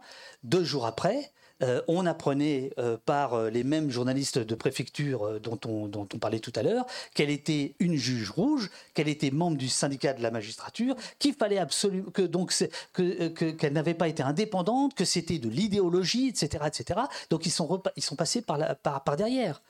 Donc c'est-à-dire que voilà, et ces opérations aujourd'hui ont lieu, de démontage des, euh, des, des, des, maisons, etc. Euh, elle fait effectivement partie du syndicat de la magistrature, mais ça c'est dans son cadre syndical. Après, elle juge euh, en son âme et conscience et voilà. donc là aussi, il y a des coups de boutoir qui sont qui, qui sont faits à la, à la justice et je pense qu'il y a il y a plus à gagner à essayer de s'associer ou de ou de discuter, de, de comprendre comment ces gens euh, travail, notamment à travers des, soit le syndicat de, euh, des avocats de France, euh, soit le syndicat de la magistrature pour les magistrats. il, faut, il faut les entendre, il faut vraiment les écouter parce que ils, sont, ils sont au premier rang finalement du, du, système dont on parlait tout à l'heure, de, de l'après. sur cette question de, justice, c'est central. Hein. On est quelques-uns à bosser sur ces questions-là. On voit la violence de classe extrême qu'il y a dans les tribunaux. Et bon, moi je vais même pas rentrer là-dedans, mais même dans le cas de mon affaire, euh, le procès du flic, puisqu'il y a eu un procès du flic qui a tiré, ce qui n'arrive plus hein, aujourd'hui. Aujourd'hui, l'IGPN et la justice disent simplement on n'a pas identifié le tireur, il n'y aura pas de procès. C'est un classement sans suite. Quasiment tous les dossiers qu'on suit aujourd'hui, c'est ça. Hein. Il n'y a pas de RIO, ils sont tous cagoulés, on n'a pas identifié le tireur, voilà, fin de l'histoire ça s'arrête là. Euh, mais en tout cas, pour mon, pour mon affaire, il y a eu un procès. J'ai trouvé ça personnellement plus violent que le tir en lui-même, presque. Parce qu'il y a ce, cette dépossession totale, ce, décor de tribunal où vous êtes petit. Une salle d'audience, pour ceux qui et celles qui n'y sont jamais allés, c'est le Moyen-Âge. C'est que vous, vous êtes en bas, les magistrats sont en haut sur une estrade, ils sont déguisés comme des clowns, vous, vous êtes rien. Et on vous fait constamment comprendre, même si vous êtes la personne blessée, par exemple, on vous fait constamment comprendre que vous n'avez pas votre mot à dire, en fait. C'est pas à vous de, pas à vous de parler. À la limite, on va écouter un petit peu l'avocat, mais en prenant des notes, en faisant autre chose. Alors vous, votre parole, elle ne compte pas. Vous n'existez pas. Et il y a une violence de classe permanente. Hein, évidemment, sur l'apparence, sur la couleur de peau, sur ce que vous dégagez, sur votre. On, parle constamment de ce que vous faites comme travail dans la vie, etc. Sinon, si, si vous êtes pas inséré, je mets des guillemets dans la société, c'est prison tout de suite. Hein. Alors, euh, dans les affaires politiques, on voit ça tout le temps, mais pas seulement, la justice du quotidien. Et donc, pour compléter sur la justice, c'était intéressant ce que tu disais sur cette juge du syndicat de la magistrature, parce que, à contrario, on sait qu'il y a des juges d'extrême droite. Par exemple, Charles Prats, qui est un juge à Paris. Hein, Charles Prats, est, c'est un homme qui écrit dans Valeurs Actuelles, qui tweet des trucs d'extrême droite à longueur de journée. Cet homme a été nommé, par exemple, juge dans une affaire qui jugeait des militants antifascistes. Voilà. Voilà, à un moment donné, c'est comme ça que ça se passe la justice. Là, j'ai vu qu'un juge avait été démis de la chambre des comparutions immédiates à Paris parce que c'était du 100% de condamnation. Voilà, et puis même des avocats ont dit non mais là en fait euh, ils respectent juste pas du tout les droits de la défense. Là on est dans dans quelque chose de délirant. Et avant il était aux droits des étrangers, donc il mettait toutes les personnes contrôlées sans papier en centre de rétention. C'était du 100% pareil. Vous irez voir, il y a des articles dans le canard enchaîné. Voilà, donc euh, sur cette justice, euh, c'est important. Ah oui, et ce que je voulais dire sur la justice, c'est que non seulement c'est une institution, euh, une justice de classe, quoi. Vraiment, les juges et les procureurs, ils appartiennent à la même classe sociale et ils vont toujours privilégier ceux qui appartiennent à leur classe sociale. Ça, ça crève les yeux. Et ils sont, ont jamais fait de manif de leur vie, ne comprennent pas. Sur les dossiers de manif, on voit qu'ils ne comprennent rien. Ils lisent les PV de flics et puis c'est la vérité, quoi. Les, flics qui racontent euh, on m'a sauté dessus à pieds joints, j'ai jamais vu une violence pareille. Pour, les juges et les, procureurs, c'est la vérité. Vous pouvez dire ce que vous voulez. Bref, et donc ils défendront toujours ceux qui leur ressemblent et ceux qui défendent leurs intérêts, c'est-à-dire les forces de l'ordre. Et donc euh, juste pour finir sur cette question-là, et en plus de ça, vous savez la phrase de Foucault, euh, la, justice est au service de la police et non l'inverse. Voilà, bon voilà, c'est clair mais quand elle n'est pas totalement au service de la police, c'est-à-dire quand il y a ultra rarement une vague condamnation à quelques mois de sursis après une violence policière, il y a des manifestations de policiers devant les tribunaux. Ça, ça s'est passé notamment l'an dernier. Les policiers qui arrivent armés devant les tribunaux, qui craquent des fumigènes et qui disent euh, non euh, à l'injustice qui touche nos collègues. Voilà. Donc là, on a littéralement ça aussi. Je pense qu'on verrait pas ça chez les pays voisins, quoi, parce que c'est un signe quand même de mauvaise santé euh, politique. Hein de policiers armés qui ont fait des défilés, qui ont soutenu. Ah oui, c'était dans une affaire où un policier est tiré au fusil d'assaut avait abattu deux conducteurs. Voilà. Manifestation de soutien devant les tribunaux. Et ça, ça se passe assez régulièrement. Donc directement des intimidations physiques euh, sur leur temps de travail, hein, en tenue de travail. Euh, vous imaginez si n'importe quelle autre profession publique faisait ça, ce serait licenciement immédiat, euh, etc. Eux, ils ont le droit. Voilà. Donc c'est et puis je vais pas revenir sur l'encerclement du Parlement par les policiers l'an dernier pendant la campagne présidentielle, mais voilà, c'était tout aussi grave. Juste, euh, je voulais euh, rebondir et enfin voilà euh, sur ce que tu disais sur le, syndicat de la magistrature, sachant que à la suite de, de l'affaire entre guillemets de la magistrate de Mayotte, le Sénat a déposé un amendement euh, au nom de euh, la défense de l'impartialité euh, des juges et donc restreignant la liberté syndicale des magistrats, ce qui est extrêmement grave. évidemment, le, syndicat de la magistrature, voilà, est vent debout, mais c'est vrai que c'est quelque chose qu'on ne voit pas non plus, évidemment, diffusé dans les médias mainstream. Quelqu'un d'autre là-haut? Salut. Bravo. Euh, j'avais une question sur la classe sociale. Tu disais, euh, tu sais, les, magistrats, c'est plutôt classe sociale bourgeoise et tout. Et je voulais savoir au niveau de la police, on n'en parle pas trop, c'est quoi la classe sociale? Puisque d'un point de vue du genre et de la race, c'est hyper clair. 99% d'hommes blancs. Ça, c'est très évident. Mais par contre, au niveau de la classe sociale, qu'est-ce que ça donne et qu'est-ce que ça dit de notre euh, société? Merci parce que c'est une question qui est hyper importante parce que c'est pareil dans les médias on entend en permanence et notamment un certain euh, dirigeant communiste, qui parle d'ouvriers de la sécurité. Ouais, mais les policiers, ils appartiennent aux classes populaires, ce sont des prolétaires, ils sont exposés, ils mettent en danger leur corps, etc. Ils souffrent énormément. Ben, en fait, c'est juste totalement faux. Je ne sais pas à quelle époque c'était vrai, peut-être qu'à une époque c'était vrai, mais en, France, un policier de base, il a un salaire de 4 supérieur. Hein. Euh, un CRS, avec ses primes, il est à plus de 3000 euros euh, par mois. voilà, parce que il y, a déjà un gros salaire de base, c'est-à-dire que vous êtes déjà vous rentrez dans la police, vous êtes mieux payé par exemple qu'un prof qui a fait 5 ans d'études. Ça déjà avec euh, zéro qualification. Euh. Mais il y a les primes de nuit, éventuellement si vous travaillez la nuit. Il y a euh, les primes de déplacement. On sait que les CRS, dès qu'ils se déplacent une journée hors de leur caserne, ils ont, je sais plus, 40 ou 50 euros. Juste comme ça, en plus de leur salaire. Et donc, pendant les Gilets jaunes, il y avait des CRS qui ont été filmés en train de se vanter. Moi, je m'en fous, je fais 300 euros de plus par mois avec vos manifs. Donc, ils étaient contents. Et on a un baqueux à Nantes, pareil, qui a été filmé, qui se vantait de gagner plus d'argent grâce aux gilets jaunes euh, par mois, parce qu'il y avait des primes. Et il faut ajouter à cela un petit bonus, euh, c'est-à-dire toutes les plaintes pour outrage, rébellion, etc. Bon, ça, on envoie à l'appel au tribunal de Nantes. C'est, quelle que soit la validité de, la plainte, même quand c'est complètement euh, euh abracadabrantesque, enfin voilà, que c'est, complètement fantaisiste, toujours le magistrat les juges donnent toujours 200, 300, 500 euros de dommages et intérêts aux policiers. Même quand ils mettent pas de prison à la personne, même quand tout le monde voit très bien que c'est faux, il y a quand même un petit bonus, allez, 500 euros à cet agent de la BAC parce qu'il a été choqué psychologiquement. On a vu ça beaucoup de fois quand même. Il a eu un trauma psychologique parce qu'un caillou est arrivé à ses pieds. Euh, voilà, des choses comme ça. Donc ça, ça, correspond beaucoup. Et donc en plus, il y a un discours qui s'auto-alimente. Il y a de plus en plus d'outrage et rébellion. Mais en fait, non, c'est que les policiers portent de plus en plus plainte pour outrage et rébellion. Voilà, pour, euh, il y avait un article qui disait que même on voit très bien qu'un flic est violent quand il fait beaucoup de procédures outrage et rébellion pour justifier a posteriori qu'il a procédé à des arrestations un petit peu musclées, si je peux me permettre. Euh, alors, ah oui, l'âge de la retraite, 52 euh, ans. Et le train gratuit, il y en a plein d'autres. Le train gratuit si tu portes une arme. voilà. Ah bah oui. Non, non, mais c'est ça qui est, prévu.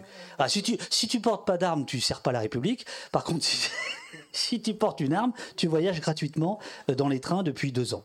Alors, cela dit, je, je, tempérerai un petit peu ce que, tu as dit parce que, euh, alors je ne sais pas si vous avez l'ouvrage Police et Société qui est sorti euh, il y a un mois ou deux euh, de Jacques de Maillard, où il y a justement plusieurs chapitres sur le recrutement des, policiers. Alors d'abord, il faut savoir qu'il y a un vrai problème pour le ministère de l'Intérieur pour recruter des policiers. il y a même une, non pas des cerveaux, mais enfin une fuite des policiers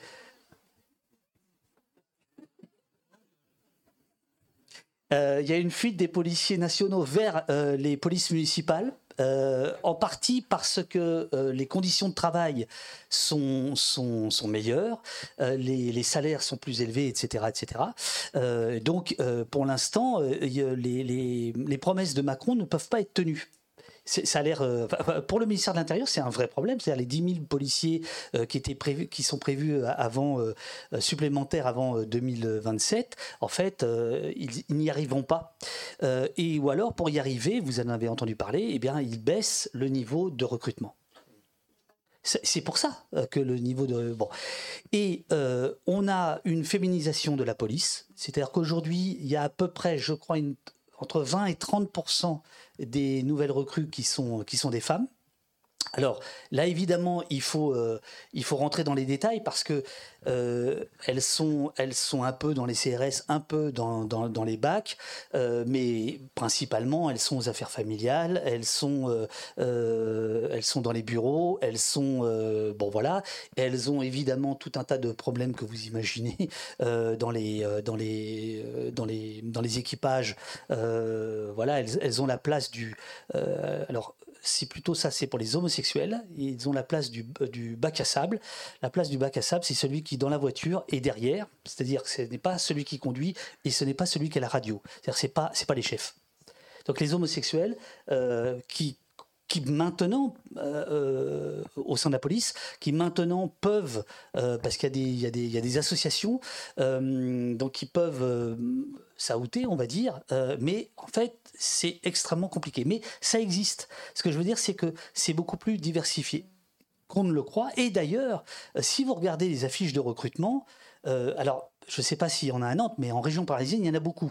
Euh, on ne voit quasiment sur les affiches que des gens issus d'immigration, déracisés, etc. le recrutement, il est là. Mais il est là parce que c'est le lumpen prolétariat. Parce que toi, tu parlais des salaires. Effectivement, les salaires sont bons, mais l'origine. Alors là, je parle de la on va dire de la piétaille, hein. l'origine de, des, policiers de service de hum, public, bonjour, sécurité publique, euh, de sécurité publique, CRS, gendarmes, etc.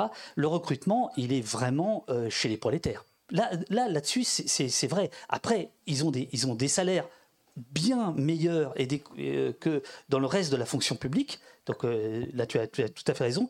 Mais le recrutement, il est là. En revanche, euh, pour ce qui est des, des, officiers, euh, des commissaires, etc., alors là, on est beaucoup plus proche, en effet, des, chiffres que, que, tu donnais. sauf qu'on voit bien, ça n'est pas la priorité. La police judiciaire, c'est même quelque chose qui est en train d'être démonté par le ministère de, de l'Intérieur. vous avez tous entendu parler de, la réforme de la PJ. Entre autres choses, quelqu'un parlait de préfectoralisation de, la police. C'est exactement ça, c'est-à-dire mettre euh, à la main des préfets euh, les enquêteurs.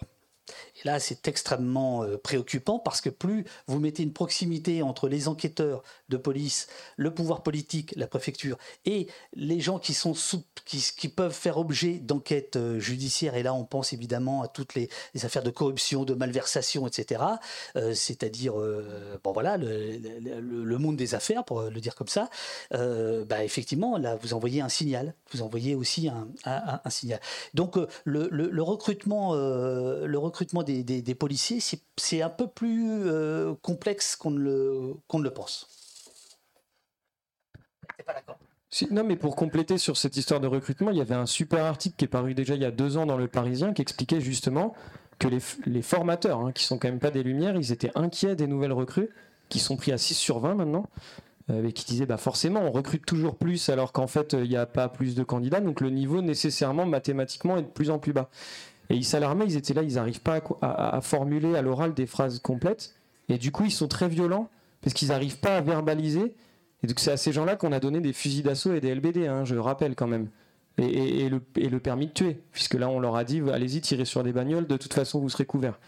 Donc voilà, et, donc les formateurs de la police étaient là, non mais là euh, c'est compliqué, et c'est dans le Parisien, c'est pas un journal euh, euh, gauchiste, etc.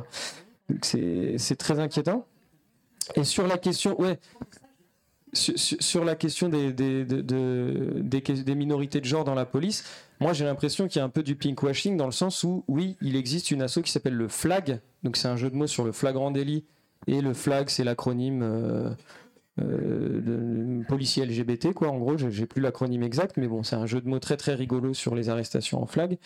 Et eux, ils sont beaucoup mis en avant par le ministère de l'Intérieur, alors qu'on sait très bien que la police est un corps ultra viriliste, en tout cas sur les flics de terrain, euh, ultra viriliste, euh, homophobe euh, au possible, etc. Mais voilà, il y a du pinkwashing, et il y a aussi, si tu parles des affiches de recrutement, aussi de regardez, on n'est pas raciste, on met des racisés sur nos affiches.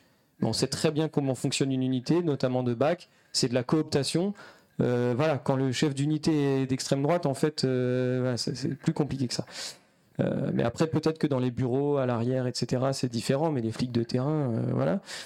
Et sur la question des acquis sociaux, et oui, c'est vrai, il faut, insister là-dessus, c'est qu'ils ont constamment le droit, euh, ils sont exemptés de tous les reculs sociaux. En fait, il y a une profession en France qui gagne des droits sociaux, il n'y en a plus qu'une, sous Macron, c'est la police en fait. Ils ont des bons syndicats, je ne sais pas ce qui se passe, enfin c'est une garde prétorienne, quoi, ils ont tous les droits. Donc eux, effectivement, ils ont eu le train gratos, mais aussi euh, toutes les atteintes aux libertés ne les touchent pas. Par exemple, le pass sanitaire, eux, ils étaient exemptés.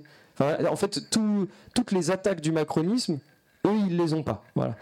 Et juste pour pas être trop long, mais sur les retraites qui sont super tôt, c'est super important aussi. Ils ont bien sûr été exemptés de la réforme des retraites. Et donc il y a beaucoup, notamment dans la hiérarchie policière, de policiers retraités qui se reconvertissent dans le privé. C'est-à-dire qu'à 50 ans, ils sont dans la force de l'âge. Ils ont déjà leurs 2000 balles de retraite euh, et, ils se reconvertissent par exemple dans les boîtes de sécurité privée. Alors l'exemple le plus célèbre, c'est évidemment Squarcini, qui était à la tête des services de renseignement et qui ensuite a directement bossé pour Bernard Arnault, le milliardaire. Vous savez cette histoire où euh, euh, Bernard Arnault lui filait du fric et puis en échange, Squarcini surveillait Ruffin et Fakir, voilà, gentiment, avec ses réseaux policiers, puisque quand on a travaillé dans la police, on n'en sort jamais vraiment. Donc voilà, il y avait directement, et donc ça, c'est un grand phénomène aussi c'est que les policiers retraités euh, vont dans le privé ou même en cours de carrière et ils se reconvertissent et ils jouent sur leur expérience, sur leur réseau pour euh, continuer à bosser, mais directement au service d'intérêt privé. Donc on va vers une sorte de, milicisation de la police aussi, directement pour les, intérêts de, patrons, euh, des enquêteurs, etc. Enquête privée pour une entreprise, etc. le chat m'engueule, c'est pas bac à sable, c'est sac de sable. Euh, voilà, je connais pas tous les voilà pour les pour, pour, pour ceux qui sont à l'arrière des, des, des, véhicules. Est-ce qu'il y a d'autres d'autres questions? Oui, moi je m'inquiétais par rapport, on n'a pas parlé de la militarisation de la jeunesse à travers le SNU, le service national universel, qu'on est en train de vendre aux jeunes à travers des colonies de vacances euh, sur le temps scolaire. Et euh, bah voilà, je trouve ça très inquiétant. Les syndicats de l'éducation et l'éducation pop euh, s'en inquiètent fortement.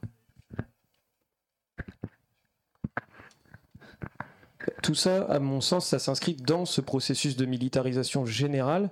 On parlait tout à l'heure de l'offensive médiatique. Euh, cette offensive, je pense qu'on vit une période contre-insurrectionnelle. Alors la contre-insurrection, c'est quoi? Ça a été théorisé par des, penseurs français pendant la guerre d'Algérie. La contre-insurrection, c'est pas seulement la répression militaire. La contre-insurrection, c'est d'une part réprimer les, les, personnes qui résistent, la minorité résistante, mais c'est surtout gagner les cœurs et les esprits. Ça, les, Américains ont beaucoup utilisé aussi la contre-insurrection, c'est frapper le plus fort possible les opposants, mais aussi, surtout, faire euh, ce qu'ils appellent la guerre psychologique, quoi. Installer dans les esprits notre imaginaire, nos valeurs, euh, nos mots, etc. Ce qu'on est en train de vivre à plein régime. Et donc le SNU, pour moi, c'est clairement une opération d'endoctrinement militarisé. Hein, vous savez, euh, pour les gens qui n'ont pas trop suivi, c'est vraiment deux semaines, on lève le drapeau, on marche au pas, euh, encadré par des militaires. Alors ça va coûter plusieurs milliards qui sont pris au ministère de l'Éducation, qui officiellement n'a plus d'argent pour faire de sorties scolaires. C'est quand même une aberration absolue. Mais surtout, euh, ce SNU, il s'inscrit dans une logique beaucoup plus large. C'est-à-dire que de plus en plus, on voit qu'il y a des ateliers animés par la police dans les écoles et les collèges. Hein, vous savez, euh, euh, on a même vu dans certaines écoles des enfants, donc il y a une association de policiers, Red Aventure ça s'appelle, qui intervient dans les écoles et qui vont mettre un petit casque et donner une petite matraque à des enfants de 10 ans ou de 12 ans et puis leur faire donner des coups de matraque. Donc ça c'est on est en train d'habituer, de militariser les esprits de la jeunesse aussi et ça c'est extrêmement grave. Donc là, on est vraiment. Quand on parle de militarisation, encore une fois, j'insiste un peu, désolé, mais c'est pas que l'arsenal policier, c'est les discours, les esprits, l'encadrement euh, de la population euh, et, tout ce qu'on voit aujourd'hui sur aussi l'économie de guerre. Il faut une économie de guerre parce qu'il y a une montée des menaces euh, géopolitiques. Donc là, on, va vers une forme d'encadrement. Peut-être que tout à l'heure, on disait qu'ils pouvaient difficilement aller plus loin que les curseurs qu'ils ont poussés sous la Ve République. Ils peuvent aller plus loin en étant dans une dynamique de guerre ouverte qui leur permettrait là carrément de faire sauter le couvercle, de, enfin le plafond de verre euh, qui les limite encore en termes de, d'encadrement, etc. Mais ce SNU, oui, c'est fondamental là. Euh, point positif, ça a foiré. Ils ont fait une tournée SNU dans toute la France. Ils sont passés à Nantes, ils se sont fait euh, humilier. Ils n'ont même pas pu faire leur stand SNU. Il y avait en, gros, en gros, pour l'instant, les gens qui font le SNU, c'est des fils de flics et des fils de militaires qui sont volontaires. Voilà, pour l'instant, c'est ça. Donc on avait des jeunes qui étaient en uniforme, en tenue, avec des, des pins de l'armée française, etc. Enfin bon, c'était un peu risible. Personne n'est allé à leur stand. Il y a du pognon, mais personne n'y va. Par contre, oui, si ça commence à devenir obligatoire euh, dans les lycées, faut absolument une grande campagne qui est en train de se monter. Oui, contre la militarisation de la jeunesse, c'est très très important. Et je ne comprends pas pourquoi il y a des enseignants déjà qui acceptent qu'il euh, y ait des interventions de police dans les classes, etc. Enfin voilà, euh, là on est dans quelque chose de grave. Oui, et donc la dernière nouvelle sur le SNU, c'est que l'algorithme de Parcoursup serait favorisé pour les lycéens volontaires. ça, c'est de la contre-insurrection. C'est on vous force pas directement, mais en fait, on vous fait comprendre que vous êtes fortement incité. Voilà. Et sinon, vous pourrez pas faire d'études plus tard. Vous pourrez pas aller euh, dans le secteur qui vous intéresse. Voilà. Bah, on a du pain sur la planche, mais c'est pas encore perdu. Euh, il y a une petite question du, chat. Euh, je, vais, je, vais, je vais la prendre. Euh, enfin, c'est Claudioman qui va la. Vous allez entendre la voix de Claudioman. Ouais. Donc il y a Dudan dans le gris qui demande pouvez-vous évoquer les conséquences de la loi pour les JO Ouais, c'était la question à venir. Ah, bah. ah, oui, bah, c'était une partie qu'on on avait euh, décidé ouais, d'aborder, ouais, la, question des, des, des, prochains mouvements à venir et euh, aussi euh, par rapport aux nouvelles, aux évolutions technologiques. Là, ces dernières manifestations, on a pu pour beaucoup constater la présence des drones. On a aussi entendu parler de l'introduction d'armes de, de, avec des marqueurs chimiques. Euh, donc, euh, comment, euh, comment ces évolutions technologiques elles, vont impacter et comment vous envisagez, vous, les, mouvements à venir, et notamment sur les JO avec ces, nouvelles évolutions. Alors sur le, sur le côté législatif, d'abord, je, voudrais, je voudrais, je voudrais vous, vous dire ce qui a été voté il y a un mois. Euh, mai 2023. La loi autorise l'expérimentation de la vidéosurveillance intelligente pour assurer la sécurité des manifestations sportives, récréatives ou culturelles, pensées pour euh, Steve Maya Canisso, particulièrement exposées à des risques, et ce dès sa promulgation jusqu'au 31 mars 2025. Ces traitements par l'intelligence artificielle, appelés caméras augmentées, seront capables de détecter en temps réel des événements prédéterminés, comme des mouvements de foule, un sac abandonné, des comportements suspects, dans des, lieux accueillant des manifestations à leur abord, dans les transports en commun, etc., etc. Ils ne pourront utiliser aucune technique de reconnaissance faciale ni aucun système d'identification biométrique et ne pourront pas recourir à des données biométriques. Ça, c'est ce que dit la loi. En réalité, le verre est dans le fruit le verre est dans le fruit, c'est-à-dire que euh, l'effet cliqué dont tu parlais tout à l'heure, il est euh, constant. C'est-à-dire que euh, l'État ne revient jamais sur des outils qu'il a mis en place de répression. Il y a eu l'accident 1981. C'est, vous voyez, ça date. mais en règle générale, une loi qui est votée, elle n'est pas euh, démolie, au contraire, elle est, euh, prolongée. Donc il y a euh, parfois on dit c'est une expérimentation, mais on sait tous, il faut le rappeler que les expérimentations c'est la pilule pour faire passer la, dose, puisque en fait on peut être sûr, prenons rendez-vous le 31 mars 2025, que ce sera après les JO, toujours d'actualité. Donc les caméras intelligentes, l'intelligence artificielle, etc., c'est déjà en place à Calais par exemple ce sont des caméras qui sont capables de détecter, ou des capteurs qui sont capables de détecter s'il y a des pas sur le sable. Ce sont des caméras qui sont capables de détecter des mouvements euh, de chaleur humaine euh, à tel ou tel endroit. Euh, c'est ça.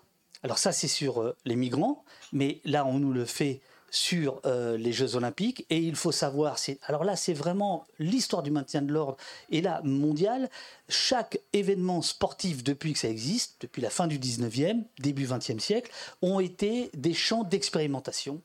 Euh, et il ne faut pas euh, ne penser qu'à Berlin 33, ça a toujours été le cas. donc les Jeux Olympiques, c'est un événement policier avant toute chose. Euh, il y aura aussi la possibilité de criblage, c'est-à-dire des enquêtes dites administratives de sécurité aux fan zones ainsi qu'aux participants des grands événements, comme les athlètes, les délégations, les médias. C'est-à-dire qu'il y aura des enquêtes sur les athlètes, sur les médias, etc., etc. Donc là, vous voyez l'atteinte, l'atteinte, pardon, l'atteinte à la liberté euh, d'informer, etc., euh, etc. Il y, a, il y, a, encore plein de, plein d'autres choses. Euh, c'est extrêmement préoccupant. Ça est passé comme une lettre à la poste au mois de, au mois de mai de 2023, c'est-à-dire l'avènement de la technopolis. Car jusqu'ici, ce dont on a parlé, finalement, c'est cette police qui est visible, cette police qui est physique, c'est le maintien de l'ordre, c'est la confrontation, c'est ton œil perdu. Euh, mais il y a une autre police qui se met en place, qui est celle de la surveillance, euh, à laquelle nous participons en partie, on s'auto-surveille, on le sait bien, euh, qui est le grand chantier et qui est extrêmement difficile à, à, mesurer parce que justement elle n'est pas mesurable, elle n'est pas quantifiable. On ne saura pas quand notre téléphone sera euh, euh, activé, on ne le saura pas. donc, de la même manière que la surveillance par, drone, etc. Et tout ça, après je te, donne la parole, tout ça au, nom de, de, de la liberté d'aller et venir, parce que c'est pour notre bien. J'essaie de retrouver la phrase, excusez-moi, de Laurent Nunez euh, pour, les, drones à, Paris, parce que ça c'est quand même extraordinaire. Voilà, les drones, un moyen de permettre à la liberté de manifester, de s'exercer, a soutenu le préfet de police de Paris. On vous surveille pour que vous soyez libre. Euh, la novlangue, j'imagine que euh, dans cette librairie, voilà, on connaît ça. Mais c'est le monde dans lequel on est. C'est le monde dans lequel on est. Euh, merci. Euh, moi, je, suis tout à fait d'accord avec vous sur les trucs de surveillance et tout ça. Je suis ça depuis très longtemps. Enfin, euh, en tout cas, vers 2012, etc., vers les premières lois de renseignement et tout ça. On a vu Snowden, etc. Enfin, moi, en tant que militant sur ces sujets-là, euh, je ne sais plus comment expliquer aux gens ce qui ne va pas, euh, pourquoi c'est dangereux, pourquoi c'est fascisant. J'ai donné tous les arguments que j'avais, euh, le j'ai rien à cacher, je sais le. Mais pour autant, il n'y a, pas de, Effectivement, on le voit encore sur cette loi avec les JO, il n'y a pas de, mobilisation, ou très peu à la marge. Il y a les camarades de la quadrature qui sont encore là. Et on les en remercie, mais c'est encore très à la marge, alors que c'est hyper important à plein de niveaux, c'est hyper opaque à plein de niveaux. Ça participe à, un sentiment d'irréalité, de, de, dissolution des frontières euh, que vous évoquiez tout à l'heure. Euh, beaucoup de choses, de décisions sont prises sur le terrain administratif et plus judiciaire. On voit euh, l'organisme de euh, comment de régulation dont, tu parlais tout à l'heure, euh, la CN, euh, enfin la CNCTR, tout à fait, qui met des alertes et pourtant rien ne se passe. Moi, je, suis vraiment désarmé et un petit peu ouais découragé. je ne sais plus comment aborder le sujet. Je ne sais pas si vous avez des pistes, je serais intéressé de les entendre. Alors moi j'aime bien rappeler que à San Francisco, la, Silicon Valley, les ponts de la Silicon Valley euh, mettent leurs enfants dans des écoles où il n'y a pas d'informatique. Et il semblerait que la CIA s'est remis aux machines à écrire. C'est intéressant. Donc euh, ça peut être un argument. T'as vu, la CIA s'est remis au truc euh, un à un. Voilà moi, je ne suis pas découragé parce que euh, c'est plein aujourd'hui. Il y a 500 personnes qui suivent l'émission. Donc, euh, y a, on est encore dans une phase de, conscientisation, on va dire. Il va falloir passer à autre chose. Ça, c'est clair. Après, je ne suis pas sûr que ça se discute publiquement comme ça. Euh, bon, voilà. Hein surtout à Nantes. je veux dire. voilà. donc, je trouve qu'on était beaucoup plus dans le creux de la vague finalement il y a dix ans. C'est-à-dire qu'aujourd'hui, si on veut être au courant, il y a quand même tout un tas de euh, voilà la quadrature du net, euh, contre-attaque, euh, voilà désarmons-les, etc. Enfin, il y, a, quand même beaucoup beaucoup de l'Assemblée des blessés, les mutilés pour l'exemple. Enfin, il y a quand même beaucoup beaucoup de gens qui, produisent dans le dans le camp militant, dans, dans, le champ dans le champ de la magistrature, il y a aussi il y a aussi des choses. Et les syndicats, même les, gros syndicats, euh, euh, ont pris conscience euh, parce qu'ils ont été touchés physiquement qu'il y avait quand même un souci par rapport à ça. Donc le, c'était beaucoup plus décourageant si on était 5 ou 10 aujourd'hui. Quoi. après, effectivement, on doit, par exemple sur la question des technologies, on doit absolument repenser tout ça et soutenir de la même manière qu'il faut soutenir les médias indépendants, soutenir les gens de, de Soft et, autres, c'est-à-dire se, se, dégoogliser au maximum. Enfin, euh, voilà, ça commence, ça commence, euh, ça commence ici. Et après, il va falloir proposer une alternative. Voilà. Et ça, c'est le champ, euh, le champ qui, qui, reste devant nous. Il me semble qu'il y a encore un travail, il y a encore un travail de solidaire informatique, il y a encore un travail de discussion à faire. Ouais, bonjour. Euh, du coup, oui, donc je, suis assez d'informatique et je voulais parler un tout petit peu de, la place des syndicats là-dedans. On parlait des avantages qu'ont la police, c'est-à-dire que le, les, corps de, force de l'ordre, c'est 70-80% de, personnes syndiquées. En France, la moyenne, c'est à peu près 10%. Dans l'informatique, on tourne plus vers 2%. Et il y a un problème de conscientisation, du coup, de notre industrie qui est réel. Donc, si vous des, des personnes qui sont dans l'informatique, au sens très large, pas forcément des développeurs, développeuses, ça peut être euh, tout n'importe quoi, n'hésitez pas à nous les envoyer, à nous ou ailleurs, en tout cas, leur faire prendre conscience que ces gens, ces personnes qui écrivent ces algorithmes, qui vont rentrer sur ces serveurs pour nous espionner, c'est un travail politique, donc il faut politiser ça. Et un autre point là-dessus aussi, c'est... Euh, on parlait du, coup de Framasoft, la quadrature, sauf qu'on fait partie en fait des galaxies libristes. N'hésitez pas aussi, si vous avez la capacité d'accéder à du logiciel public, c'est-à-dire de logiciel open source ou libre, à essayer de l'utiliser. Si vous n'avez pas ce que c'est, vous n'avez pas lire du code source, c'est pas un problème. Sachez que d'autres personnes ont la capacité de le lire. On parlait par exemple de l'algo euh, de, tri pour le SNU.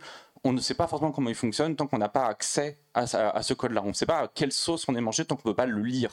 Et la transparence de ces réseaux-là, de ces algorithmes-là, c'est quelque chose de critique et que les mouvements libristes du coup se battent pour, ouvrir. Donc la Quadrature, Framasoft, très beaux exemples. On a l'April en France qui font un très bon travail aussi. Merci. Ouais, on, c'est hyper important de pas juste être des Cassandres, puisqu'il y a ce syndrome-là à gauche. Souvent, c'est Cassandre, c'est vous savez dans la mythologie grecque la personne qui annonce la catastrophe, mais que personne ne croit jamais jusqu'au jour où la catastrophe arrive. Et on a ce syndrome-là, c'est qu'on est très informé, c'est bien, on a toutes les infos, on passe notre temps à tirer la, clochette. Et en fait, jusqu'au moment où c'est trop tard. Euh, bon, nous, avec euh, l'Assemblée des blessés, ça fait 15 ans euh, qu'on dit qu'il y a une militarisation de la police. Alors, on peut voir le verre à moitié plein, c'est qu'il n'y a jamais eu autant de gens qui se sont rendus compte du, problème. Ça, c'est clair, il y, en a vrai. Enfin, c'est des discours qui ont gagné une ampleur folle. Par contre, ça a coûté des dizaines de mains, d'yeux, de mutilations, de gens blessés. il a fallu ça, de, vidéos terribles sur les réseaux sociaux. Il a fallu ça pour qu'il y ait cette conscientisation. Donc bon, ça c'est le verre à moitié vide. Mais, mais voilà, comment on sort du syndrome de Cassandre? Et je pense que voilà, tous les rapports, c'est bien, il y a des rapports d'Amnesty International, il y a la presse allemande qui parle de la France comme la République de Weimar finissante, enfin, il y a des centaines d'exemples comme ça. Non, la, la, bataille finalement, elle se jouera euh, dans la rue, dans les médias indépendants, dans un rapport de force culturel et politique et de rue. Et on ne fera pas l'impasse là-dessus malheureusement. Euh, voilà, mais on voulait conclure un peu sur les différentes pistes, parce qu'on a élaboré plein de pistes de résistance, mais peut-être d'abord revenir rapidement sur le sport, c'est hyper important ça m'a fatigué. J'étais passé à côté de ça quand ils disent on n'utilisera pas la reconnaissance faciale. C'est des gros mythos. Ils l'ont déjà utilisé pour Sainte-Soline. Là, pas plus tard que cette semaine, ils ont arrêté quelqu'un reconnu par reconnaissance faciale par les images de Sainte-Soline. Pour vous dire le niveau de mensonge de ces gens-là. Donc voilà, dans deux ou trois ans, on dira oui, mais ils, utilisaient ça avant, donc on est obligé de légiférer et de légaliser. quoi. Euh, donc voilà, euh, le sport, les Jeux Olympiques, bah, j'abonde dans le sens de David pas seulement les Jeux Olympiques, mais tous les grands événements sportifs sont des laboratoires de la sécurité et du contrôle. Et ça, c'est hyper important de s'en rappeler. Je remonte à 2016, grand mouvement social contre la loi travail, Coupe euh, d'Europe en France de football, et euh, ultra sécuritaire. Et donc c'est le début des fan zones. Je ne sais pas si vous vous rappelez, maintenant c'est normal. Mais une fan zone, c'est pas anodin. C'est une sorte de zone confinée en fait. Hein. La fan zone, c'est une zone totalement fermée, entourée par des policiers. On rentre il y a une entrée où on se fait fouiller et on est ensuite encadré autour de Ganivelle devant un écran. Et ça, c'est sur l'espace public. D'une certaine manière, on va militariser un périmètre dans l'espace public. C'est pas anodin, c'était au nom de l'antiterrorisme. Aujourd'hui, la fan zone, c'est tout l'espace public quasiment quoi. Une manif, quand on est nassé, c'est une sorte de fan zone militarisée. Euh, le confinement, c'est euh, des villes entières transformées en fan zone. Enfin voilà, vous voyez, on a étendu ce périmètre-là, mais il a été testé euh, pendant l'Euro 2016 au nom de l'antiterrorisme. Et donc avec ces Jeux Olympiques, euh, on voit qu'on va avoir affaire à un laboratoire là, mais considérable. Je reviens sur ce qu'a dit David. Euh, les JO, c'est toujours des expérimentations. Il y a Mexico en 68, Jeux Olympiques de Mexico, gros mouvement étudiant à l'époque. Euh, il y a un massacre. La police, juste avant les Jeux de Mexico, tue, tue des dizaines d'étudiants dans le centre de Mexico. À Rio, plus récemment, euh, il y a eu une, Coupe du Monde et euh, des Jeux Olympiques à Rio. Euh, c'est une violence sociale totale, c'est-à-dire qu'on vire des favelas entiers pour permettre des travaux. évidemment, on envoie la police militaire. Alors là-bas, c'est un autre niveau de militarisation. Hein. c'est vraiment totalement hybride pour le coup. C'est peut-être ce qui nous attend à l'avenir, malheureusement. Hein. un des pays les plus inégalitaires au monde, avec une police surmilitarisée qui intervient au blindé dans les favelas. Et donc, euh, ils ont euh, viré des quartiers entiers pour euh, des infrastructures sportives. JO de Pékin, même chose. Ils ont viré des quartiers populaires à Pékin pour faire place nette. Et là, qu'est-ce qu'on voit en France, dans notre formidable démocratie? On chasse les exilés et les SDF, les personnes sans domicile, de Paris pour nettoyer socialement la capitale française en les envoyant dans les autres villes on, fait, on est en train de faire exactement pareil. Et, euh, euh, des étudiants du Et du Crous. Et on vide les apparts du Crous. Donc vous voyez, là, on a un laboratoire sécuritaire et antisocial qu'on va avoir. Euh, avec donc, ça n'a pas été dit, mais surveillance automatisée, mais aussi scanner corporel hein, pour entrer dans les, endroits. Voilà, des choses comme ça. Alors, encore une fois, j'aime bien dire que voilà, faut, faut pas être trop négatif. Ces JO, ils vont intervenir dans un contexte particulier où à peu près tout le monde déteste Macron, euh, et où euh, il y a les intervilles du Sbeul, bon, qui malheureusement sont finis, mais qui vont évidemment reprendre euh, l'été prochain et peut-être même avant. Euh, et donc il y a déjà euh, le parcours de la flamme olympique qui vient d'être dévoilé, et donc je pense que ça va être un grand jeu. La flamme olympique passe à La Baule, donc station balnéaire bien bourgeoise, bien à droite de Loire-Atlantique. Voilà, en gros là il y a déjà des appels sur les réseaux sociaux. Qui sera le premier à éteindre la flamme olympique Vous voyez donc. Et ça c'est avant le début des JO. Donc ok ils vont mettre les grands moyens, mais nous aussi. Et, euh, et voilà, je pense que ça peut être l'occasion d'être parmi les seuls JO de ces 50 dernières années où il y a ah, va, falloir être créatif, va falloir faire rire les gens aussi, parce que voilà. Mais, euh, mais bon, c'est des JO, de toute façon, les places, elles sont à 2000 balles, personne ne peut se les payer, c'est ridicule. On va se marrer, je pense. Euh, voilà sur les JO et sur la question des innovations. Et après, faut accélérer, c'est ça? On a un petit signal, oups. Euh, sur la question des innovations, juste rapidement, il y a déjà tout un tas de technologies. On n'a pas parlé des PMC, les marqueurs chimiques, mais qui sont déjà utilisés. Peut-être que s'il y a des questions là-dessus, on pourra en parler devant euh, pour euh, poursuivre la discussion. Euh, la biométrie, ils aiment beaucoup. Par exemple, reconnaître une démarche, reconnaître des implantations de, de veines aussi, ils travaillent là-dessus. Une caméra thermique, on a, on a, chacun a un réseau veineux différent. Donc voilà, il suffit de faire, de dévoiler les veines à travers un truc thermique très précis et on peut identifier quelqu'un. Voilà, il y a aussi euh, en Israël déjà le test d'un LBD automatique, hein, automatisé, qui tire des balles en caoutchouc sur, euh, sur les Palestiniens euh, de façon automatisée. Et plus généralement, voilà, des, drones déguisés en oiseaux, ça c'est déjà utilisé. Voilà, ces technologies, elles existent. Elles attendent juste à être mises en fonction, malheureusement. Voilà. Des analyses comportementales par caméra aussi. Je sais que Nice veut utiliser ça, etc. Voilà. Il y a une dernière partie, c'est ça? Oui, bah, pour, euh, euh, finir, peut-être, est-ce qu'on peut. euh, C'était la question qu'on posait tout à l'heure, peut-être essayer de finir sur quelque chose d'un peu plus positif. Comment, on fait face à tout ça, face à ces constats là qui sont assez alarmants, enfin très, très inquiétants même comment, comment on résiste, en fait? Moi, je crois vraiment aux vertus du, du débat. Euh, donc, je pense qu'il faut débattre. Il faut débattre. Il faut être présent euh, euh, partout où on peut l'être, avec ses moyens, ses, compétences. Je pense que, en effet, l'humour est- est- n'est pas à négliger. C'est-à-dire qu'il faut, rester dans une forme de, vitalité. Le, le, pour ça, a été, c'était une très très bonne euh, démonstration. Euh, Il y a des choses. euh, y a des choses très simples. je me souviens, et pourtant, bon voilà, SOS Racisme, on sait tout ce qu'on en pense. N'empêche que l'action qu'a faite SOS Racisme au, meeting de Zemmour était quand même exemplaire, c'est-à-dire que c'était simplement des t-shirts, et ça a démontré, la, réponse des nervis de, de Zemmour a démontré où était la violence. Je pense qu'il faut, il faut se battre pied à pied, il faut rien laisser passer. Aujourd'hui, parce qu'on devait parler de différence entre Paris et Nantes, euh, Paris est total.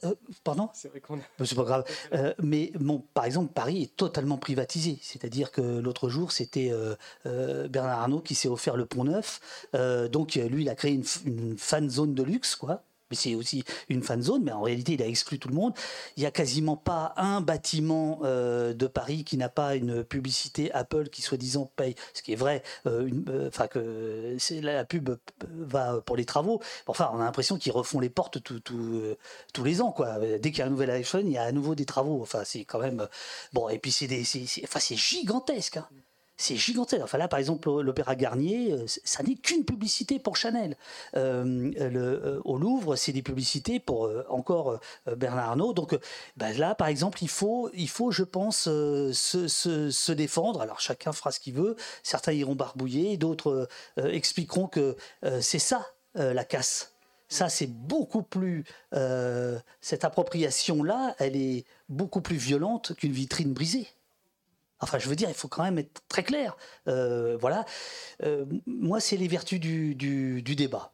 Pierre et à Paris, il y a aussi les dîners en blanc. Il y en a eu un à Nantes. C'est des bourgeois qui s'habillent total- totalement en blanc. Euh, Les premiers jours de l'été, là, ça vient de tomber. Ça a eu lieu il y a 2-3 jours à Paris. Ils investissent une grande place de Paris, annoncée au dernier moment. C'est le modèle des free parties. Vous voyez, une free party, c'est annoncé au dernier moment dans un champ. Mais là, c'est un white block au cœur des quartiers les plus luxueux de Paris ou de Nantes. Ils en avaient fait une il y a quelques années. Tout le monde vient en blanc avec du champagne et des tables et des repas et euh, c'est pas déclaré. et la préfecture a toujours dit on a une tolérance pour ça, c'est bien organisé, etc. C'est littéralement la bourgeoisie qui privatise un espace euh, avec le, consentement des autorités. Si on organisait exactement le même genre de rassemblement au cœur d'une place bourgeoise de Paris, voilà, je vous laisse imaginer le niveau de répression.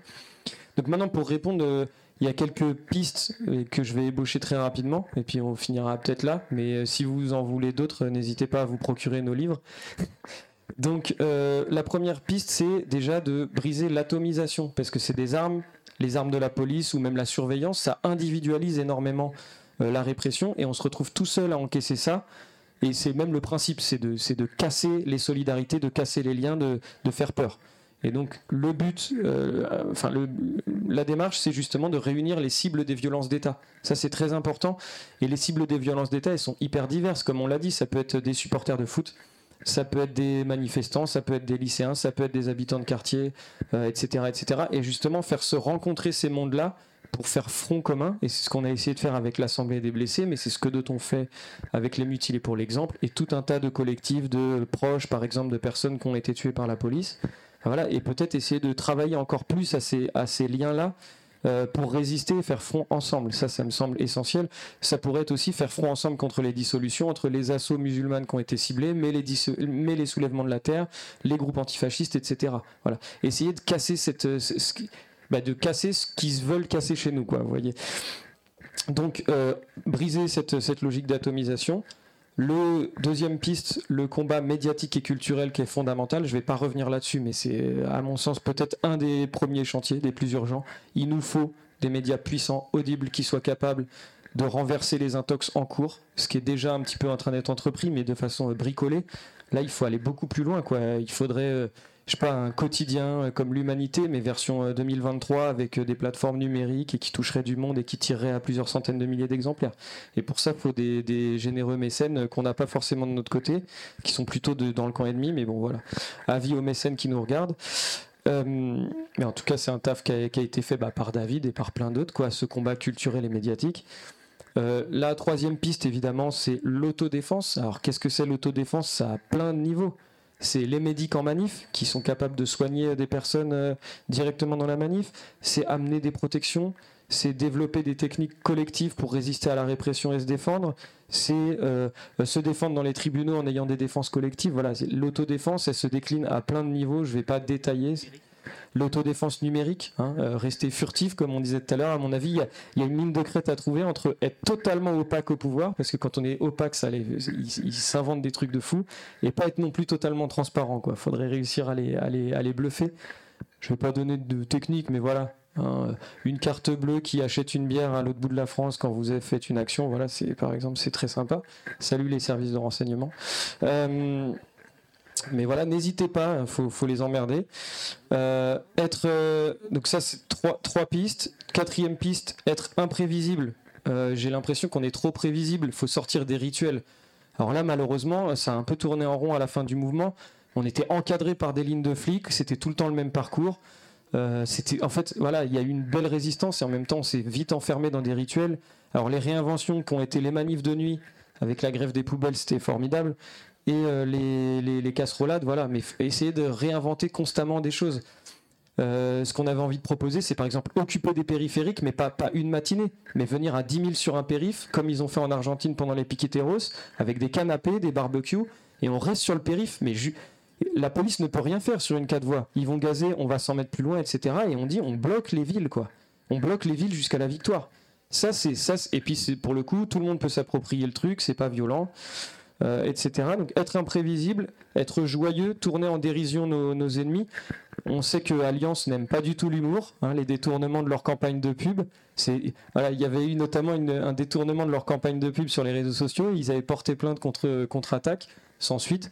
Mais voilà, faut, faut se moquer d'eux, faut détourner leur propagande. Elle est tellement grotesque et grossière, faut, faut se marrer, parce qu'en fait, euh, eux, ils sont pas drôles et ils sont détestables.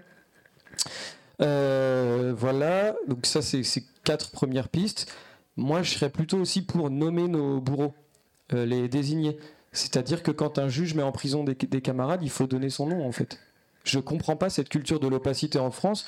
Aux États-Unis, les noms des, des, juges, ils sont tout le temps publics, les noms des procureurs sont publics, les noms des flics sont publics. Vous savez que Derek Chauvin, qui avait participé à l'asphyxie de George Floyd, bah, on le connaît, Derek Chauvin, le monde entier connaît son nom et sa tête. En France, les flics qui ont commis des trucs, on connaît ni leur nom ni leur tête. C'est pas toujours facile à avoir.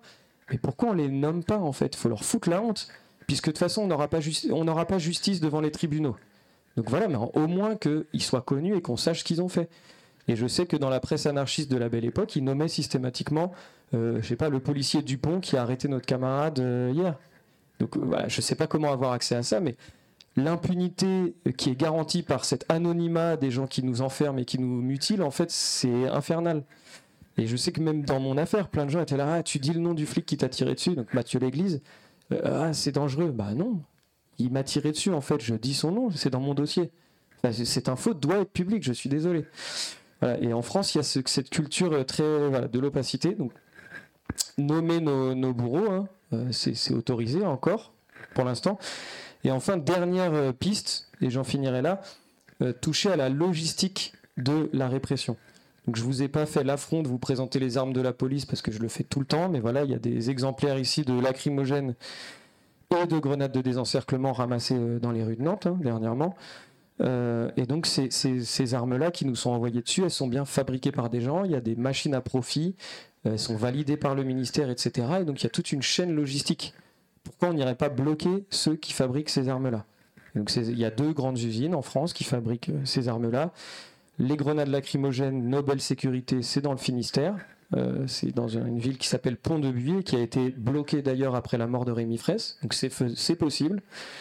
Et euh, tout ce qui est grenades explosives, désencerclement, balles de LBD, c'est fabriqué par une boîte qui s'appelle Alcetex, qui est dans la Sarthe, à Pressigné. C'est un grand terrain avec une piste d'hélicoptère.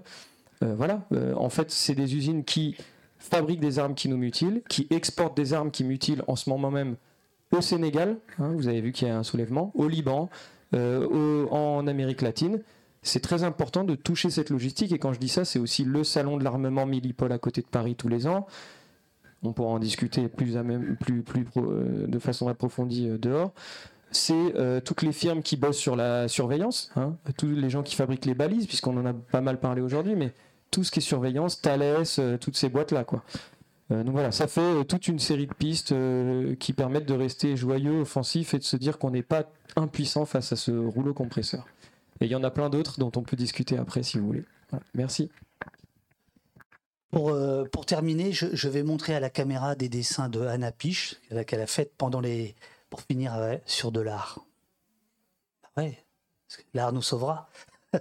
Euh, merci beaucoup à tout le monde. Merci à la, à la librairie Les Bien-Aimés à Nantes. Euh, merci aux gens de Contre-Attaque qui sont là. Euh, ceux qui regardent l'émission, bah, vous pouvez venir. on est là à, boire un coup.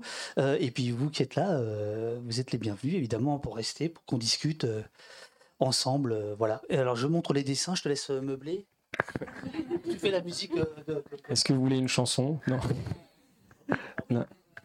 En tout cas, euh, bah, merci, merci pour l'invitation. Merci Anna aussi pour euh, l'animation. Là, je montre le public. Je montre voilà, il y a des dessins du, public. Euh, attention, tu as une feuille qui tombe. Non, du, cahier.